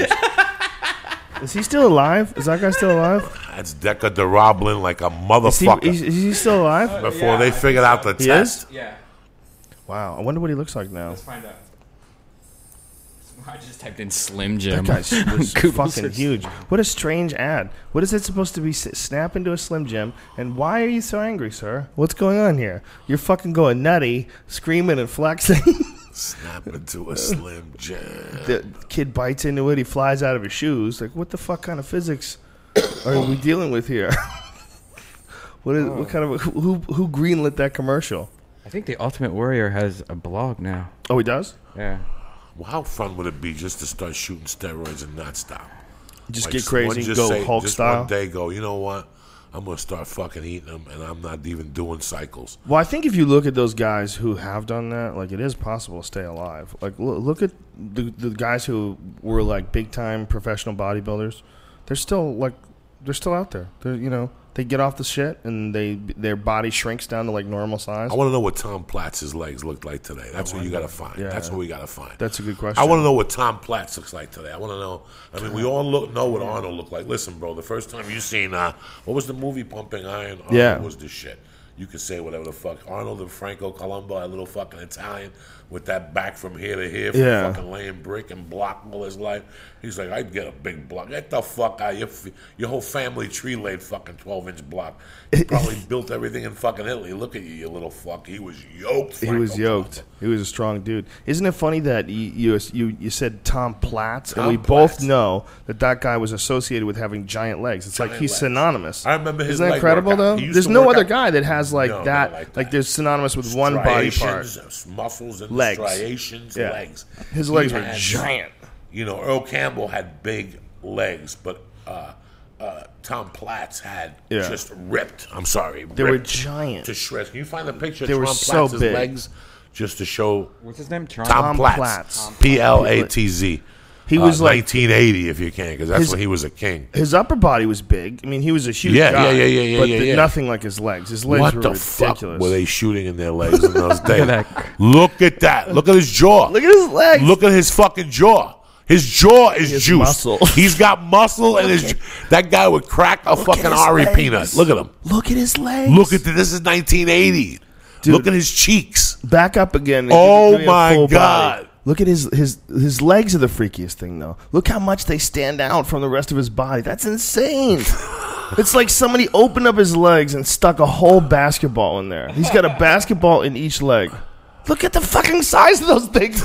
They're crazy. that is the craziest shit I've ever seen in my life. Ever, ever. That's that a waist. 1980. He has a waist for each thigh. That's Look at insane. that. Look at the That's vein going to the fucking leg. What the fuck are they shooting? And he has no balls whatsoever. No, if you no, look, they fucking went into his legs. Yeah, when you look, when they get to like this size, they're so juiced to the gills. Their balls are shut. They just down. tapped. They just tapped. Their They balls, their balls no- just show. Look at the size of him. My God, he was enormous.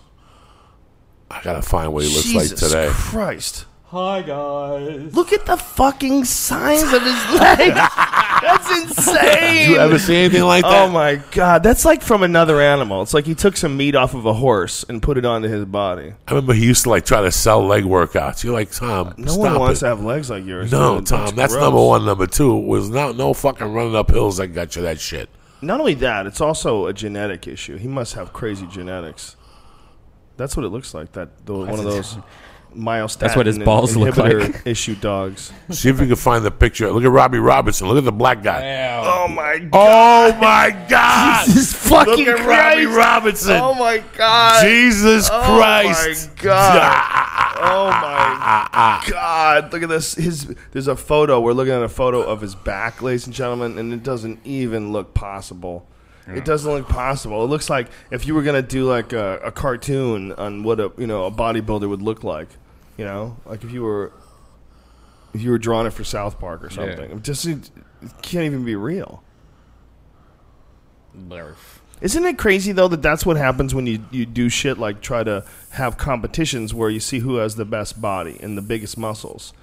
Like standards sort of change, and then it, just like fake tits, like the the standard becomes the unnatural, unachievable without drugs look. But what's crazy about this, Joe, is I thought that weightlifting and steroids and recovery and everything has excelled so much in 30 years. That had to be 1982 when Tom Platz took that picture. Right. That's 30 fucking years ago. You know what? oh, look at that picture. he looks great. He's got no he's got no pants on and he's flexing his legs. That's cartoon legs. That is man. cartoon That's legs. so cartoonish. It's crazy. He This looks is like a crazy. he has extra muscles in his legs. It's I mean, and he became famous for it too. So that became like you know the thing he concentrated on. If you keep hearing that sucking in the background, that's Joey Diaz. He's uh, using some some device. He's using it right into the microphone. Eureka vaporing like a motherfucking Joe Rogan. um, that's uh that's amazing. That Tom Platz guy. That's amazing. That's that's shocking. It's amazing what a person can do. You could the way you could change your body. Just sticking some stuff in there and do a fuckload of squats. Yeah, brother. What are you doing, Joey Diaz? You tweeting? No, no, no. Answering text messages? My wife. my wife. Brian, do you think you would ever be uh, willing to uh, get on a bodybuilding program and do roids for like a TV show? No, but I'm supposed to Saturday uh, go to Richard Simmons uh, and do his class. His And- and class? I'm doing it just because I think it will be funny. Oh, it'd be amazing. where, are you, where are you going to do his class? I think it's in Santa Monica. It's called. Shit, Yeah, I want to do his class. do you want to? I want to. I have to do the UFC though. Oh class yeah, is that? Saturday is the it's, UFC. it's like it's like sweating to the the. How often is he there? How often is he there? I think he does it like every week. I Really? Think, yeah. Teaches it. Uh, Richard Simmons. dude. and I- you fucking work out with Richard Simmons and all these really old ladies and gay guys, and We're then gonna make it happen. Let's work out with Richard Simmons. I am. This- Saturday. I mean, look. Either way, it's you'd be amazed. It's it's a good workout. Oh, like yeah. if you tried to do sweat into the oldies and you actually kept it, it's like a nice little workout. Yeah. You know. Yeah. When I left the- when I left the We're Y gonna work out Richard Simmons. I think it, if I get really baked, it's gonna be the best How much thing you I've think ever it'll done. cost? I think it's like sixty bucks. Hmm, that's when, worth when it. I left the Yeah. Y today, they were doing uh, what's the country line thing? Country line? aerobics. Bunch of fucking big rednecks in there, fucking Doing doing, the- aerobics? I, like country line dancing mixed with aerobics. It's like fucking Zumba. So line people. dancing, line dancing mixed with uh, aerobics. It's amazing what people do for jump up and down. I tell you what, I, I, I'm really digging that Mike Dolce book, bro. Yeah, are you really? I'm really, I love, I never, I always said to myself, why do people go to the Y to get on the fucking treadmill where you can walk around North Hollywood Park and get some vitamin D and really sweat? Mhm. Then I read his book, and I, like I told you on the plane, the diet stuff is hard for me because I don't like a lot of vegetables. But the fucking workouts, you know, the beginner treadmill workout is sensational. I Mhm. can't do the full speed yet, but I'm doing it. Mhm. You know, it's I'm doing it. He's The coming on the podcast soon. We'll yeah, please. He's, I think it's going to be uh, the week great, after the man. UFC. He's fucking great. He Yeah. really is. That book has really helped me a lot. I'm understanding. I can't do a lot of shit because of my knee, but he's got great basic exercises. And I, you know, when I was really skinny, that's how I got size by doing those strength things. So I, I know where he's coming from. I mean, in his book, he talks about how he went up in a bunch of weight, then he lost it just to prove his point. That strength. So I understand what he's saying. So I really enjoy the one book. I have the one. I'm going to get the other one. I couldn't find it. You you order all three of them in the T-shirt, and it's not a bad deal. I just couldn't find that particular thing, so I ordered it on Amazon. I But uh, think I think he's actually doing the podcast next week. Yeah, he's Dolce, fucking I great. think, I think he's going to do it. Please, the, the people have questions for him and shit because uh, his book is really helping me a lot of things. We got a lot of podcasts next week, dude. Yeah. We got Dolce. We got Bassnectar. I got to get back with that dude. And we got Bobcat Goldthwait. And we got Shane Smith. Damn, dude, we're becoming like a television show. Hopefully, we don't run out of shit to I, talk I about. tell you what, man. I went to Adam Carolla's place yesterday, and fir- first of all, we need more employees because he has ten. Right. and uh, second of all, I got mad podcast studio envy. His fucking setup is so sweet. Adam Carolla is a savage. He builds his own shit. He built his own broadcast. He's a man, desk. man. He's a man, man. He's a he's a fucking construction worker, fella. Yeah. He was out there. Uh, he he wired everything so it all goes under the floor and it comes out through the the the legs of the table. The wires go through the legs of the table, like so. There's no wires exposed, and the whole thing is set up. It's really fucking sweet. It's really sweet. It's got cameras, like high def cameras facing everybody, and they're all controlled and remote control. It's got like a little broadcast booth. I mean, it's uh, amazing when he's done. Like you go over there and you get mad podcast studio envy. Yeah. He took it to the next level. He's making it happen. Mhm. We got to follow that. Did you have a nice time though? Did you have a nice show? Oh, he was great. Everything Yeah, he's, great? he's a great guy. What'd you guys Yeah, talk about? That, that girl, Alison Rosen's very funny too. Oh, his, yeah. his little sidekick. She's cutie. She's hilarious. Um, what do we talk about? Everything. You know. Mm. Shit. Cool. Talked about Pussy. Yeah. Talked about uh they like it was all these like uh you know like the hottest chicks in the world like they had some thing where they like you know they were debating whether or not women belong in the hottest chicks in the world. Me and him have very different tastes. Like he was talking about Olivia Munn, you know. Mm. Olivia Munn is hot as fuck. beautiful. Okay, right? Right? Yeah. That's about as hot as you can get. Right, Am I, I- right? I agree. Okay. But he was like, ah, I've been to her house. She's not really that. She's got smelly feet. She's okay. You know, she, there's some girls, you know, walk, and he was talking about, you know, some girls will walk into a room and just, ti you know, everything just stops, and you just want to talk to them. Right. That Olivia Munn's not like that. I'm like, all right. Really? Oh, that's crazy talk. Whatever, son. Yeah. Living mom, mom is on my top five, and she came out of nowhere. You know, like I liked her on with like Kevin Pereira on that show, whatever Yeah. Attack of the Show. But I never. But then I, I fell in love with her, and then she left the fucking show. Now, she's Joey, out hit of that the shit off Mike. Let me tell you something. I had a great time in fucking Columbus last week, and in Cleveland. I just want to say it before I forget. In Pittsburgh, I really did. Yeah, me too. that fucking Columbus man. There were some crazy motherfuckers there. Izzy Rock, Jason, Justin, the guy that made us the fucking edibles. I still got some fucking candy left at the house. You know, fucking Cleveland was crazy. We're outside. That Grog Shop is a cool fucking spot, man. Fuck yeah. That's a cool fucking spot if you don't want to perform at the improv. I got nothing against the improv, but that Grog Shop is a cool spot in a cool part of town. You know, Pittsburgh, it was an honor to go to fucking Pittsburgh, but man, has the economy destroyed those little cities, man. Mm-hmm. Really? The bar we were at is only open when there's a Pittsburgh Pirate game or a football game, and it's across the street from the stadium. It's called Mullins. They were fucking great. The barbecue sandwich was great, and the guy was telling me that it's just people don't go to that side of town no more. Wow. Like people, you know, this is not a seven night a week industry no more. People going out, and in Pittsburgh they go out to watch the games. They get fucked up and they go there. And you know, I, I've been going to Pittsburgh for 30 years. It's it's amazing that you look go to these cities and you see these people and you say to yourself, what's next for these people? I mean, this is the real core. It's so funny how I was losing. I, was hating doing comedy in L.A. And it and it transpired for me to like I was starting to hate to do comedy, and it was because I was doing too much comedy in L.A. Joe. I wasn't doing comedy for real people. I was forgetting what I was doing comedy for. When you're in LA a long time, like I was, and we are, we don't travel like normal headliners.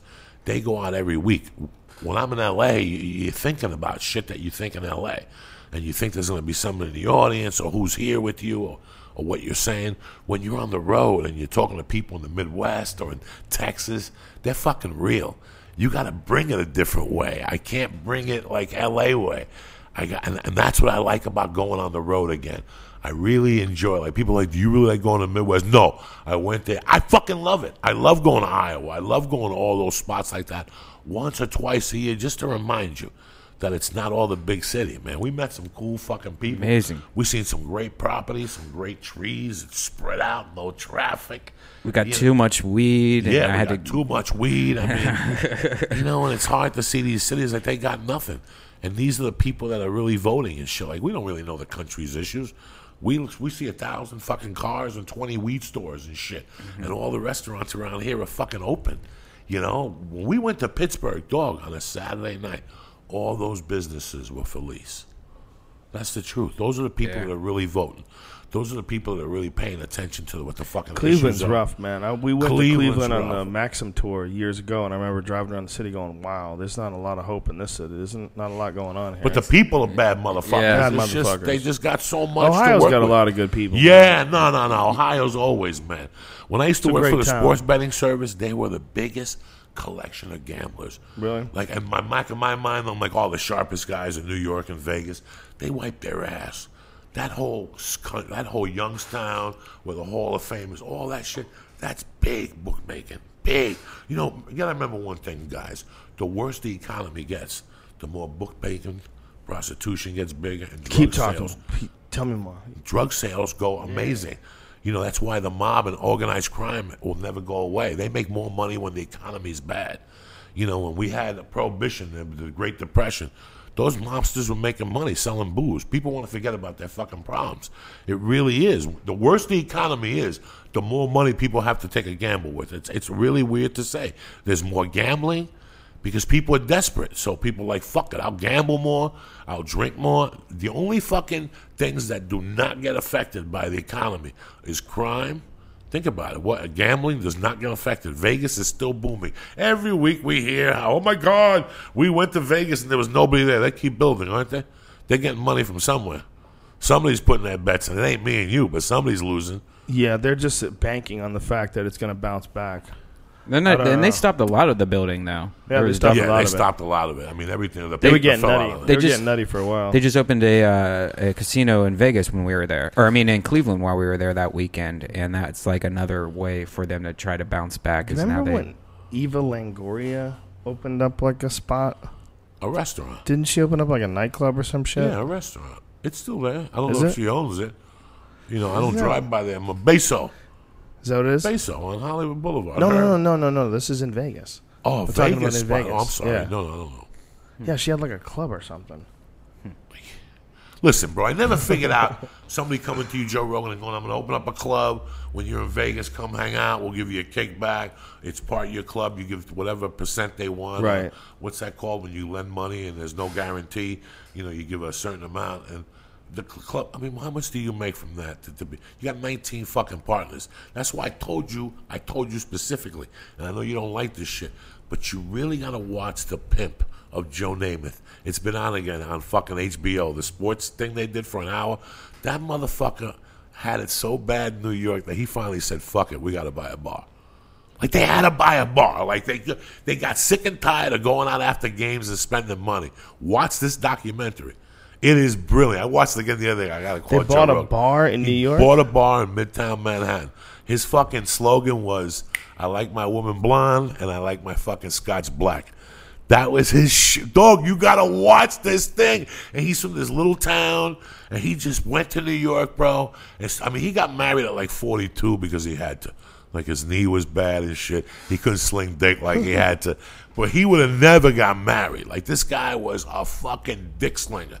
He was slinging so much dick that he had to buy a bar like to keep all his bitches in line. And then that they took the bar from him. You got to watch the whole thing. What, what, They what were is gonna- it called? Uh, he, and two other. CBS? Is it CBS? Is that what you said? What the bar? Or no, the the special. That It's on. HBO this month. HBO. It's on HBO. It's been on HBO for a couple months. And What's it called? It's just called. Name it. And you're gonna love it because you remember it's not about football. It's about what this motherfucker, how crazy he was, and how he was just a good old boy, but he owned New York, bro. He just owned it. He just had it by the balls. But then the fucking they fucked him. They said he had to close the bar. They made him close the bar because they they, him close the bar? because they said he had too many uh, weird people hanging out in there.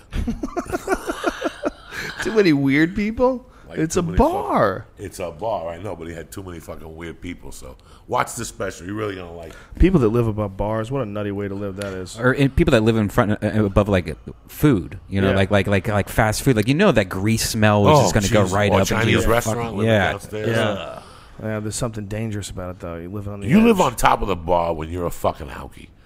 That's Oh, the yeah, only reason why you would live on the.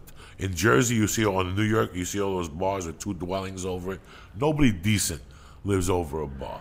They live over a bar because they know they're two minutes away, no matter what happens. I've only known a few people that lived like in Midtown. You know, like when I was struggling, I only know a few people that where I got over their apartment and get to see like how they lived. But like living in cities like New York, where you get like like uh, like studio apartments, that's a weird life, man. It's mm-hmm. weird. You enter into a door, you open the door, you got like a little space, and it's like a tiny little sink, and there's like a little hot plate. You know, like a lot of people they're they're they're living almost like in closets. It's almost it's like a big closet. Brody Not Stevens, even a big closet. Brody Stevens just got his first refrigerator, and it was not even a full size refrigerator. It's one of those small little refrigerators, and he's had one for he didn't have one for like almost a year. oh my god. Bro, I remember I used to date this girl, Julie Novak. And she was a Kansas girl, and I met her in Colorado. Her father owned the restaurant, where I did comedy at. And she was, you know how you meet people like, I'm moving to New York, I'm gung ho. And she went to New York with her buddy. It was a childhood dream. She had to go to New York. She's from Kansas. They went to New York and they moved to 15th Street, up the block from Manhattan Honda. 15th, like in 9th Avenue there.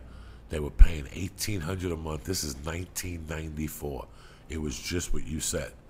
You open the door, it was a combination, one room, Eighteen hundred a month. 1800 one room a tv with a fireplace that didn't work it was one room and then you open the door and there was a little kitchen and the bathroom was there so when i had a fucker the roommate was and she had a roommate Oh, no. because they couldn't afford Oh, God. the 1800 she had a roommate so she would have to sleep in the fucking living room and i would fuck her in the kitchen on the floor Oh my god. and couldn't fit your feet. You Oh, my God. Horrible, horrible. Eighteen hundred a month just to fulfill her dream to live in fucking New York.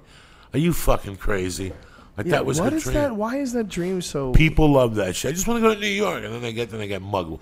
One minute you look up, it's a beautiful day. You look down, your bags are gone. You fucking momo. But what is it about? I guess there's something about being able to tell people that you live. That in you city. in Manhattan or you live in, the New city. York or whatever. Yeah. Listen, I, like I told her a thousand times, you're gonna live in New York City. If you're not living like John Lennon in Dakota, go fuck your mother. you know what I'm saying? Go fuck yourself. Yeah, I'm gonna struggle and drive down and cab. John Lennon lived at the motherfucking Dakota, and he walked around. And good, he got shot, whatever. But he walked. Good? No, no. What I'm saying is, you know, he got shot. He didn't have a bodyguard. He was just a regular guy. Yeah. He would walk through Central Park every day and get freshly squeezed orange juice and didn't give a fuck if it cost twelve dollars or not because he's John Lennon. So uh, the Dakota's like a really nice place. Is That's that what it is? where else are you gonna live? Is that the nicest place? That topples everything. That's Really? like stone over anything. Well, I live at the Plaza, bitch. I live at the motherfucking Dakota. and my name is Tom Petty. What is like? Is that like what it is like there? Like what is like a a, a room? Like Go look it up. Dakota. What's the average property on the Dakota? Because I think you have to buy the condo, and they got to be three, four million dollars, which is really a fucking apartment. Which is It's really gotta a be fucking more than that, right? I, I mean, I can't. I know he had two of them in there. You know, people who live in the Dakota just like authors who get bank. Yeah. that's the type of people. You, everything around the Dakota is expensive. You know, if you live in the Dakotas, because you fucking Wow, what a beautiful building. Oh, it's beautiful, dog. It's the shit. That's the only way to fucking do it. If you're gonna do it, It's incredible. I'm gonna That's- live in Bronx or Brooklyn or Queens and drive in or take the A train. Fuck you. I'm staying right there in Dakota, right Central Park Isn't that weird if you think about it? What what that building is? It's like a safe for rich people. for rich people. It's like inside that safe. You crack that safe open. There's a bunch of rich people in there. I mean, that's what it is, and it's right there on the street where all the poor people can drive by and look at all the rich. Like inside there, well, all they have to do is say, "Well, you know what, though, you know, society is functional, and there are police officers, so it doesn't. It's not feasible that we go in and just take all the stuff out of there. So we'll just leave it alone." But they know where the stuff is. The stuff is all in that room, that big box. It, that's a that's a big mousetrap of rich people. That's all that is. It's a bank. There's like little little pockets in that bank, and inside that ba- you can get money, and there's jewelry, and there's expensive stuff You all throughout there, that though. place. You can't get. Well, you can't get in there now, but if the shit hits the fan, yeah, you can get in there. I mean, they you have can get so in there much easy. security That's one of the first things they're going to get security. into. You think so? The Fuck shit yeah. hits the fan? You go to Fuck yeah. When the Dakota? shit hits the fan, why wouldn't you charge the Dakota? You know, the only thing that would fuck you up is bodyguards. You know, how many dudes are rocking bodyguards? Probably a lot in that yeah, place. they're rocking bodyguards. So there you got a bunch of armed killers that are laying Machine wait. guns on the roof and all that shit. But how long before they quit too and get the fuck out of there? After a couple of weeks, this place is abandoned. Well, see what, uh, uh, what what does it cost to live there, Joe? Just what's a property in the Dakota? Okay, I'll just check the shit out real Eagles say, estate. Just to I wonder if it's even for sale. How much? I wonder if you even for sale. Yeah, they gotta be for sale. What are you Did talking see- about? Did you see that some guy in New York is selling his parking The space Dakota? for a million a month, a million a year? What? Did you see that? Some A guy in the million a village- year for a million parking year spot? For a parking spot. People think about it. They're like, well, it's Wow. here, it's there, it's close by. I don't have to pay for fucking tickets. That's hilarious. Apartments for sale are the Dakota. New York City, Manhattan, condos. One of the most famous residence buildings in all of New York is the Dakota. It was a bold building when it was first developed. Built so far north of the pulse of the city at the time, citizens snickered and nicknamed it the Dakota, a reference to the states of North and South Dakota, which were very far away from New York City. Hmm. Isn't that funny? They nicknamed it the Dakota because they thought it was too far away. Meanwhile, this crazy city has built up so much, now it's actually in the heart of everything. It's the heart of everything. Isn't that weird? That is weird. But New York City must have been like way smaller back then, I guess. Obvious. Yeah, it has to have been. Yeah, I mean, it's a crazy place, man. I, every time I go there, I, I fantasize about living there for like short periods of time. But I, you know, I never, I don't think I could do it. I would freak out. I would have panic attacks. It's too much. Too much. You gotta like realize that that is. You're getting interaction. You're you're you're definitely getting something off of those people.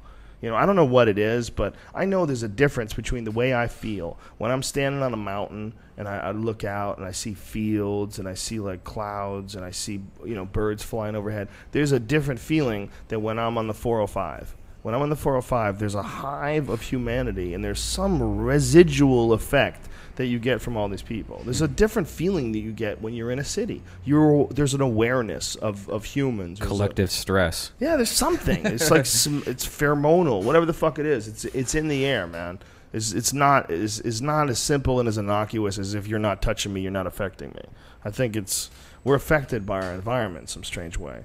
So that's why I don't think I could do New York City. When I was at my mom's house this weekend, she lives in the middle of nowhere, like just farms. Like across the street from her is a strawberry field, and it, like it's just in the middle of nowhere. And at night, when I was sitting in my car waiting to go inside her house, I, I was just like, it was so quiet and so like the stars, and Oh. and it was just, it was like this is. I would not have any stress if I got to come home to this. Mm-hmm. Yeah, it's different. Of, you know, it's craziness. It's different. You you you close your door, you hear cars driving by your street. You know, you might hear your neighbor. You, You got wizards. wizards are in the neighborhood.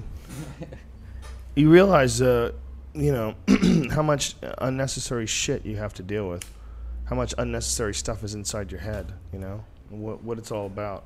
You know, it's all about. This life is supposed to be about enjoyment, right? Mhm. It's supposed to be about having a good time. Mhm. It's not supposed to be about dealing with all this extracurricular nonsense. And we shouldn't have to have so many fucking people around us. Like we shouldn't be living here. This is silly. Like why why live where there's find it, million people? Do you feel is where you find it. It's really weird when you talk to somebody like uh, somebody who lives in New York. I'm, I'm trying to figure out a comic who lives in New York that they just fucking love it and they couldn't imagine living somewhere else. Yeah. Some people fit into that. A lot of people love it. You know, for me, I don't mind. where the Gaffigan I lives live. there. He loves it. Who's that? Gaffigan. He's got kids too, and he lives there. You know, some people they they find a good place there. You know what? I I saw a fucking crazy picture of Anderson Cooper. Mhm. Anderson Cooper lives in a firehouse. Does he really? Yeah, like the Ghostbusters? a converted firehouse. Ah, dude. Yeah. How awesome is that? Yeah. Well, it was a stupid fucking thread on my board where people were talking about Anderson Cooper being gay. Like, who gives a fuck if he's gay? Who cares? Unless you want to fuck him or he's trying to fuck you. What But- do you care? But you can, can you imagine bringing a girl home and like like I'll be right down and like coming down like on the a fire pool where you know with a bottle of champagne. yeah, there's images cocaine. for it. I guess you can you can see the actual place. That would be the ultimate podcast studio, fucking making it out of a fire station or something. Something weird along like those that. lines. Yeah. You know what would be the the ultimate would be that uh that missile silo that that drug dealer had in Oh, that right. Vice documentary. Remember that? yeah. He buys a $4.3 million New York home. Anderson Cooper has bought a firehouse. The 8,240 square foot home. Wow, that's a huge place in Manhattan. At 84 West 3rd Street between Sullivan and Thompson's, which he purchased in September, boasts the original spiral staircase, brass fire Look poles. at that. It's That's pretty so beautiful. It's pretty dope. And the fire station's pretty sweet too. Well, the crazy thing is, oh yeah, I see what you're saying. Yeah. What's crazy is it still says fire patrol on it, and it's his house now. Yeah, I mean that's kind of dangerous, isn't it? Like people coming up to the place and be like, "Help! My, I need to drop off this." Ba-. I wonder how many babies he gets dropped What off. do you pay for Oh, that God. again? What if Anderson Cooper comes out of his house every morning? There's like two babies, and he's like, Four- "God damn it again!" Four point three million dollars. That's why it's it says amazing. fire because somebody's getting fucked in that motherfucker.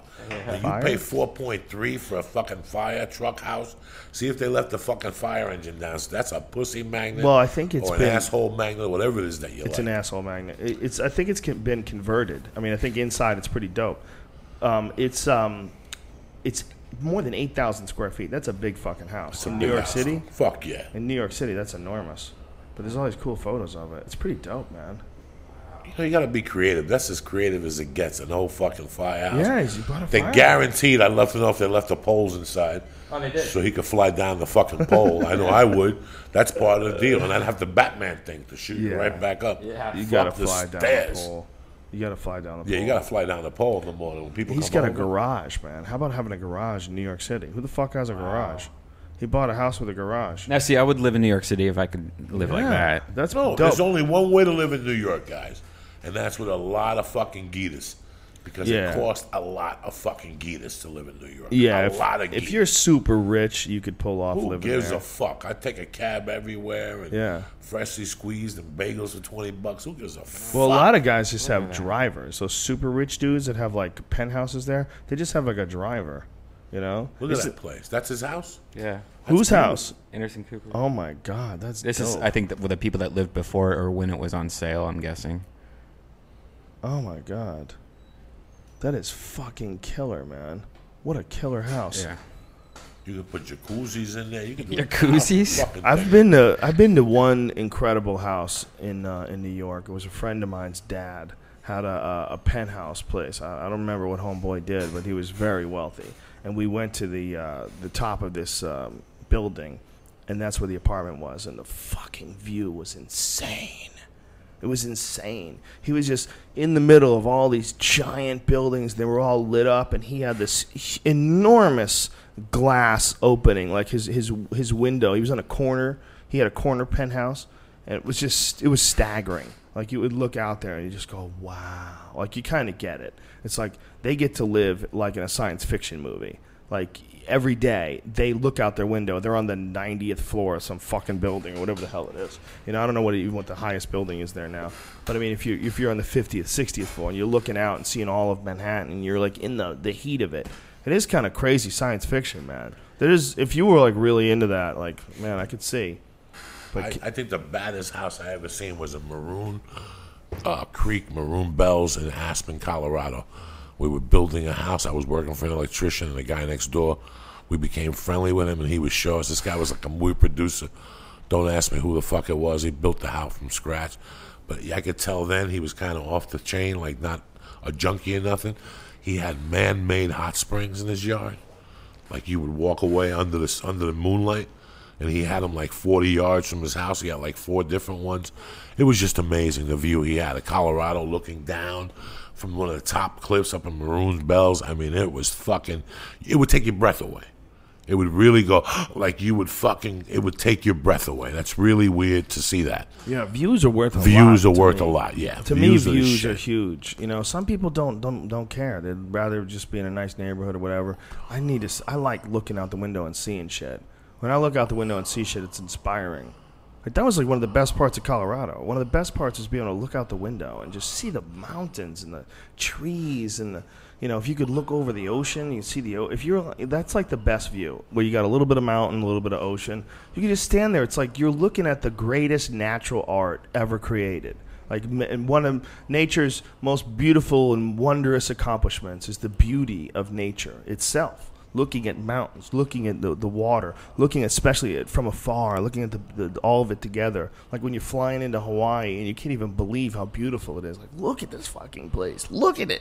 It like it charges you up just with its own natural beauty. But even Malibu has natural fucking Oh, beauty. Malibu's Natural staggering. fucking beauty. You know, uh, Columbus. I seen some shit. The trees, the way they were cut. You ever look at Columbus or uh, Malibu real estate? Have you ever looked? No, just Jesus driving around Christ. up there. You just no. You go online and like look Google like Malibu real estate and see some of the houses for like sixty million dollars. You're like, what? But then they have Where that is all this money coming from? Who are all these people? How many rich people are there? Like Jesus Christ, here's some people buying up sixty million dollar houses. I know we talked about this a long time ago on that podcast, but I don't know if we had video back then. But like, remember uh, Mike Tyson's uh, abandoned mansion Oh, in, yeah. in Su- Southington, Ohio, and like people in Ohio would just break into it because he abandoned it, and so and it would like it, it was still furnished, and it was like he just left it, and it was really creepy, like because the water, the inside pool had not been treated for for a long time, and. And like, look at this bathroom. This is like a crazy shower Wow. and uh, they had Oh, those are the cages for yeah, his the animals. Oh cages for his animals on the back, and then they had like his own basketball court, you Team know, Team Tyson, Tyson. And then Remember uh, that was like Don King got him into all that Team Tyson shit. And look how nice it is outside in Oh Ohio. Can you imagine that? That would all be yours. you Oh know? my Like, God. it's pretty. Is cool. that he for just sale? walked away from that. Is that for sale? Yeah, he just walked away from. Oh, you I'm know, sure bro, it's guys, sale. he walked away five of them like that. I heard his house in Jersey was fucking gorgeous. That's still for also. sale. I, it probably I don't know, but like the, the website that that's from is called Illicit Ohio is one of my favorite websites. Uh, it's just abandoned shit in in Ohio. Like look at this old music school where it's just a bunch of keyboards lined up and Is there a lot fucking- of abandoned shit in Ohio? Oh yeah, this is just a guy that fascin You know, he he's fascinated with it, and he talks about like the old penitentiary. Uh, like here's old amusement parks and stuff. And What's oh, the website Air Force called? Air Force Town. What's it uh, called? It's called Illicit Ohio. I- Illicit Ohio. I L L I C I T Ohio dot com. Wow. Like here's an Air Force What Town, which is blog. yeah, and uh, Whoa, what is that? A broken roller coaster? What are we doing? Yeah. we're just watching things. now, now we're the, the, the conversation is actually eroded to us like scrolling through it together. But Yeah. Mike Tyson's old house. I wonder uh, if if you would be creeped out if you bought it and you knew that like Mike Tyson would just gorilla fuck chicks in every room in the house. no, it Would you probably has think a lot about of it? positive energy in it. You think so? Oh yeah, except for the Brad Pitt energy. Oh yeah, that story's hilarious. That's Joey Diaz is crumpling in the background, ladies and gentlemen. What's up, guys? What, what is What's that? the story? Is that How uh, many of those pop fucking popcorn? houses do you think Mike Tyson walked away from? Uh, probably a bunch, right? Four, seven. He, I mean, how much did he make? He must have made like half a billion dollars or something crazy, right? What did the guy rob from? Because they said everybody says that guy robbed. Don King, yeah. Who knows? Who knows? Who knows where it all went? It's isn't it crazy though when you see that story like repeated over and over again throughout history? You know, guys make a shitload of money and then it all goes away. Then they got none. I mean, it, it happens He had so often. no idea how much money he had. Well, then, then they were, he was living so crazy. He was giving away Bentleys. Remember that? He got in an accident with his Bentley and he gave it to the cops, and the cops got in trouble.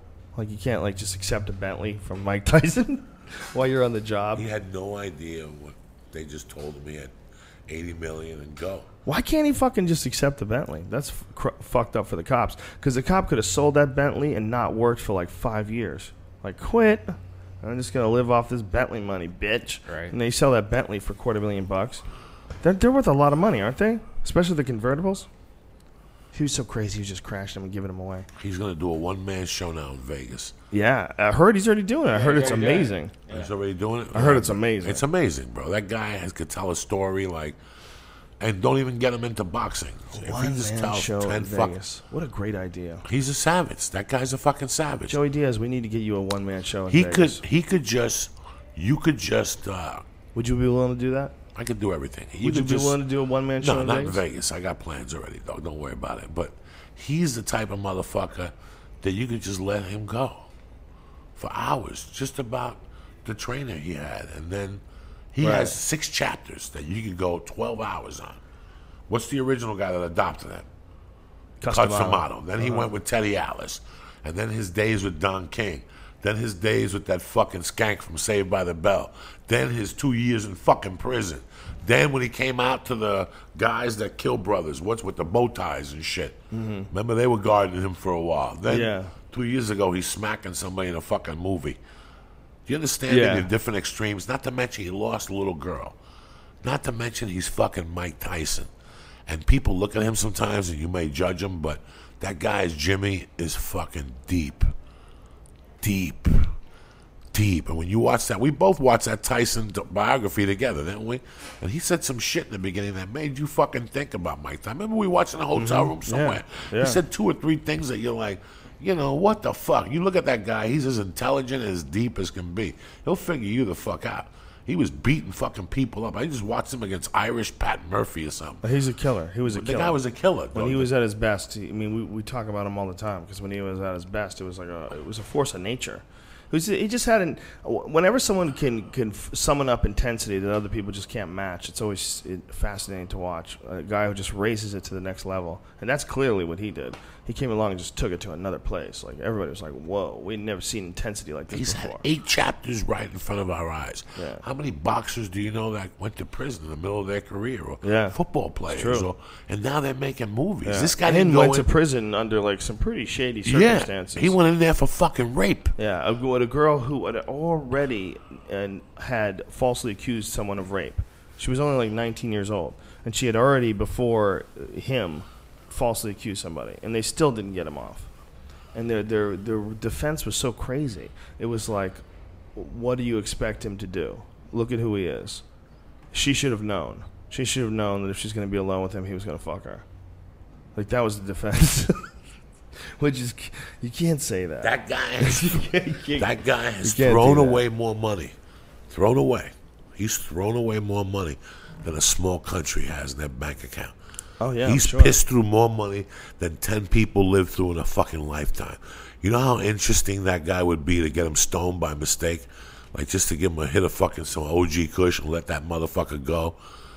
just let him go. Just tell him just about three of his boxing fights and what led up to it. Yeah. What happened in Japan against Buster Douglas. You know, so I, I wish him all the luck in the world because that's a true motherfucker right there. We watched that guy come, go, come, go again. His daughter died two years ago. I, I, not many people could bounce that back from that, bro. Yeah. You know, and, and he's really trying. You know, I used to see him at the YMCA, but for all the fucked up shit, I used to see him try because they had him in a rehab up there. He was always pulling over and asking and teaching a kid how to throw a punch right. You know what I'm saying, dog? And that's what it's all about. He would always stop and, and walk past the boxing thing, and if he'd see somebody, he'd go in and go, let, let- let me help you. He would hold the bag for you. World fucking champion, hold the bag for you one time. he can still talk too. He doesn't have problems forming sentences or anything. He doesn't have like, you know, speech issues. So if you're gonna do a one man show, that's the the last thing you need. You know, that's the saddest thing about boxers, man. Is you watch a great one, and then you watch him in an interview later in his career, and you hear him slurring his words. You're like, man, he paid a, he paid a big price for that life, that wild life of his. He paid a big price, you know. Now we're sitting here watching it. But some people, man, that must be maddening to know that you know, your career has forced you to, in your later years, not be able to communicate right. You like, But do they know it? I'm do they know it that they can't communicate right? Yeah. Or they what, what's in their mind? What's in their head? Really? Well, I think there's spectrums. You know, there is a spectrum, rather. I think there's a, a broad range of, of, of brain damage. But I think uh, a lot of them don't know what the fuck is going on. Like, that was the thing about the HBO uh, football special. They were talking about concussions. Uh, they showed a lot of these guys later in their life, and they didn't know what was going on. These poor guys were like delirious. They just literally, their wives just guide them all around. Their wives, it was like they had a, a child. You know, they had a child they had to take care of. You know, so there's there's a broad range with of football, you trauma know, related. Listen, bro, with football, I don't blame it all on the fucking uh, the head trauma. Mhm. I blame it on your body getting hit by a truck for fucking ten years. You're getting hit by a truck seven months of a year. That's reality. You know how much abuse can your spine take? Mhm. How much abuse can your organs take? Depends if it's you know sexual the abuse. fucking shots. You know the shot that I'll give you if you're standing like this getting the ball. You know when the guy goes Uh-huh, like this, waiting, and grabs yeah. the ball, Uh-huh. and he gets it, and I come from the fucking Oh, left Jesus. or, or the right, and I give you in the kidney. Oh, so I don't blame it all on the fucking headshots. It's got to be a motherfucker to put your head down and to hit somebody, Ugh. even when it doesn't. Your spine, something's got to be, and that Ugh. controls, bro. That controls, you know, all the electrodes. That controls all the shit in your fucking your body, that little spine. Yeah. You know, I've told you many a times the last two years before I stopped doing blow. At the end of the night, my fucking spine would hurt. Oh. The top of my fucking neck would hurt. It would give me little voltage, like zzz, zzz, zzz. So Oh. I knew it was starting to fuck shit up, and you can't talk. I can't imagine, but I want to know if they know what they're going through. That's I want to know if you sit them down and go, "How do you feel?" And if they would say to you, "At times, I want to express myself, and I can't." Yeah, I'm sure they can't. I'm sure that's exactly what they would tell you. That's got to be a terrible fucking feeling, man. Like it's you know, got to be terrible. I see somebody like Vinny Curto, who I know, uh, he's been punched in the head eighty fucking times. You know, I could talk to Vinny for hours. I talked to him last week for like forty five minutes, and he'll go from sentence to sentence, and it's amazing how he remembers certain things, and I'm very impressed by it. But at the same time, when I hang up the phone with him, I'm sure that there's another thousand things that he's forgotten. Right. For the twenty that he's remembered, he's really forgotten a thousand. Yeah. So I might think he's sharp in that. That's all he remembers is a handful of that stuff. You get compromised. You know, there's there's a certain amount of compromise you just you're gonna get if you're involved in kickboxing or contact sports or you know football. Any any time where you're getting head collisions over and over again, you're gonna get you're gonna pay a price. It's like how much of the price you're gonna pay. Is it just gonna be like a weird little achy thing, like you know, like you might get like a, a hurt wrist? Is it gonna be like that in your brain? Just like ah, that's kind of annoying, but not that big a deal. Is it gonna be that, or is it gonna be something really serious, where your mouth doesn't work right, or you can't formulate certain words, where you struggle to try to put together a sentence and you, you forget what you were talking about right in the middle of the sentence and you're not even No, high. thank you. Thanks. It's really weird how I know from two ways. I know from riding a motorcycle Ooh. and falling off and banging my head a few times. Oh. I know from getting hit in the head a few times.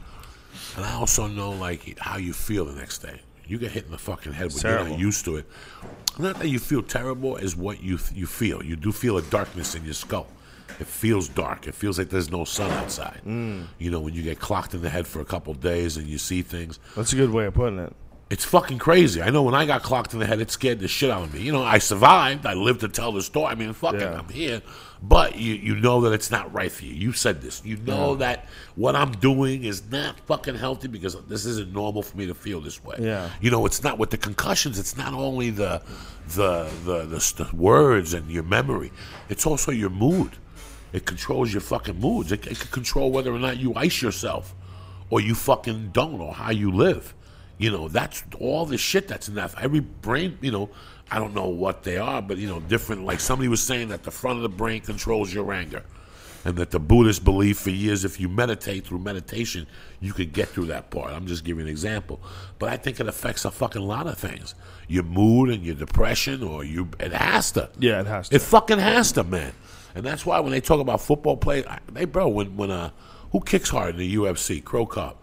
What do you think when Cro Cop kicks you in the fucking liver? You're not gonna feel that for a couple of weeks and shit. That's not gonna do something to your insides because you're kicking me over here. It's got to borrow from something. Yeah. Ten of those fucking kicks got to do something. That is you. a thing that people don't think about is like the damage to your organs. Jesus Christ, fuck yeah. impacts from whether football or kickboxing, or whatever. Yeah, you got to think about that because you can't see it, so you just assume everything's okay in there. But you know, like someone's shin slamming into your rib cage and fucking rattling all your shit, full blast into your rib cage. Really? Jesus Christ! You know how much? How many of those can you take? What's going on inside there? You know, They were how showing fucked uh, up is everything. on the NFL when we were in, in Pittsburgh. I was watching that afternoon. TV was on, trying to write whatever, and they were showing uh, Earl Campbell, and they were showing the best ten power backs of all time. And they showed Earl Campbell playing against some team, and he had to play against something Solomon. And they said, look at the shot that he gives him with, and by mistake he hit him with a knee in the solar plexus. Think about it, right here. By mistake? Like he was, he went to tackle him, and he tripped over a player's foot. So the momentum and him coming around, the knee was right there. Bam! Oh my god! Bam! I mean, you just seen it. It was like him coming, Earl Campbell, and you're coming as the knee is coming up. So he's falling as he's coming around. Bam! It was just, it was perfect. Oh. You couldn't have fucking written this shit. And this motherfucker, you just seen his arms go like this, bro. Like everything. What are these? Space shrimp. cake. Don't give him more. What are you doing? he can't take all this. I'm the fucking No one of- can take all this. Just no, he just swing, ate a whole bag of popcorn. This is incredible. I'm the king of swing, bro. That's amateur shit. That pop. Amateur They'll put it up shit. When you call me crying in an hour from now, Joe Rogan, You should see I want to talk to you. Dana DeArmond. We did this podcast the other day, and she ate a whole bag bag of that popcorn. And by the end of it, she was so gone she couldn't even. I had to call her because I was so worried about her. Like we stayed here for a bit until she came down, but Wow, yeah, you got to get someone some coffee or something, right? Yeah. What do you do? What do you do I with that stone? With that stone, you just got to ride it out. yeah, Yeah. There's nothing else. You just got to ride it out. It's like a piss test. Yeah. For you, you fucking amateurs, don't be playing with those edibles. Fuck It's no, time. they're dangerous. Edibles are danger, my friend. I that just- that is not regular weed, folks. That's not regular weed. You gotta you gotta understand that. It is gonna affect you a lot differently when you eat it. I was just hungry. That's the So only you reason I ate ate. I ate it. I'm gonna be talking to two fucking space cadets in about 40 minutes. Fuck that. Fuck that dog. I haven't eaten an edible in a couple of days since Columbus. So you just ate a whole bag of popcorn and one of those. You're gonna be crying in one hour. Dude, remember those cookies uh, that guy gave us uh, in Columbus, Ohio, and you ate them right before you went on stage? Did you start feeling it while you're on? I think I remember you saying something about it while you were I, on I- stage. I felt it a little bit on some. You know, whenever you eat an edible and you go on stage, you go to yoga, you go to jujitsu or whatever. The edible sits in you, but once that adrenaline mixes with the edible, Mm-hmm. you've got a different type of fucking savage in there. How about our friend that gave us those cookies in Chicago and you had a mild heart attack from them? what happened? this was this was uh, a couple of years ago.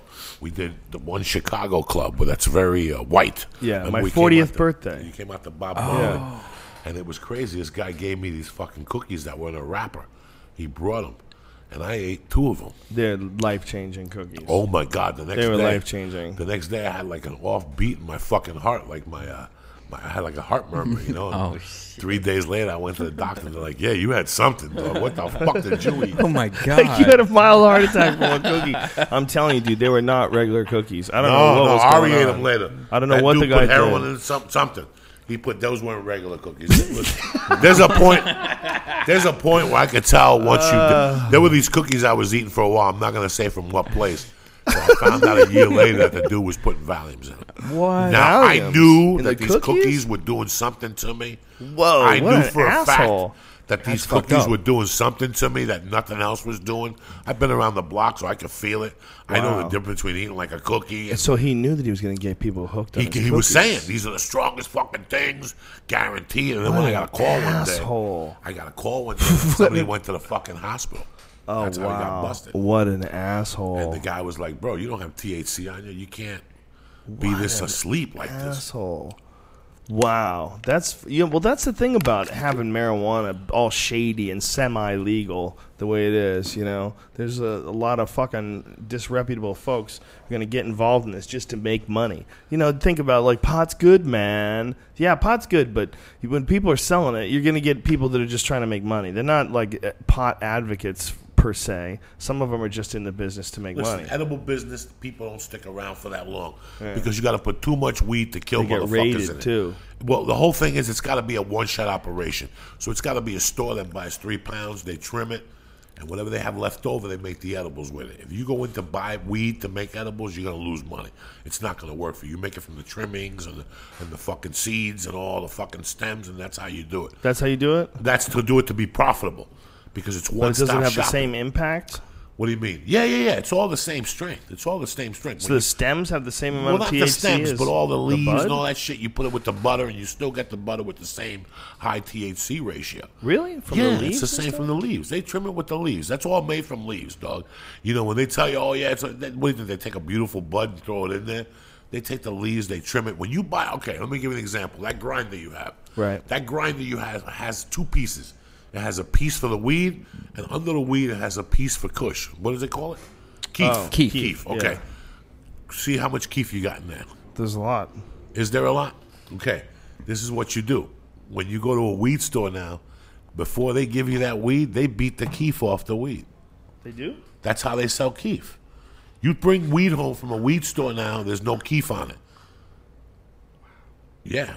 Then you could get 25 a gram for that shit, 30 a gram for that shit. the the place next door is one of those schools that teaches you how to grow weed and like you can have like like up to seven plants or something like that and they and that use their their lighting and you just go you know a couple days a week or whatever to check on your plants it's like kind of it's kind of cool but they just bought a, an extraction machine And so now they can extract the weed into like the weed juice, where you can just like this guy It's showed all over. They, they got this guy Obama, I love you. Yeah, I love you, Obama. the, uh, Brand, Brandon next door uh, showed me he has a syringe, and it's just a syringe of like liquid, and you Oh my just like you just drop it They're- on a They're fucking gonna take bowl. it intravenously. How long before someone takes that intravenously? Oh no no no no not In a syringe like that. It's a syringe just to drop like a little Drop drip on, like on a- on your nugs. Uh, oh, I understand what you're Yeah. saying, but I think uh, how long before someone takes that and shoves into a vein? oh totally. Oh, you, listen, in one year, you will not, smoking reefer will be obsolete. One year? In one year, mo- 90, pe- 60, smoking reefer. Smoking That's like reefer, 2012, Joey. You're- Smoking reefer will be obsolete. Really? What's Between these things, because this is the first one. That's predictions. If this is the fucking first one, the next one's going to be half the size. yeah. right? Okay. And the next one's going to be in your fucking iPod. And the ne- you know what I'm saying? I mean, you just have to assume. Gentlemen, we just have to assume here. Gentlemen. If, if, they're, if they're extracting fucking weed juice from weed, how long is it going to be till some motherfucker opens up a store and says, Joe Rogan, I'm going to put the shit you drink in the morning and I'm going to mix an ounce of weed juice with that, which is all natural. They're going to find out that weed juice mixed with the shit that with the algae, the shit we drink in the morning, Uh-huh, the shots. Right, right. That's It's going to be like that. Well, you know that they say that when you juice weed or when you eat it, Hmm. like you eat it like raw, it doesn't get you high, but it's really good for your body. Yes. Yeah. Yes. Super, really, So, super healthy. Start getting ready. In a year, this is going to be obsolete. So yes, people still going to smoke pot, but you're not going to have to. You could just go to me, Joey. Did you bring the dripper? It's going to be like a Visine.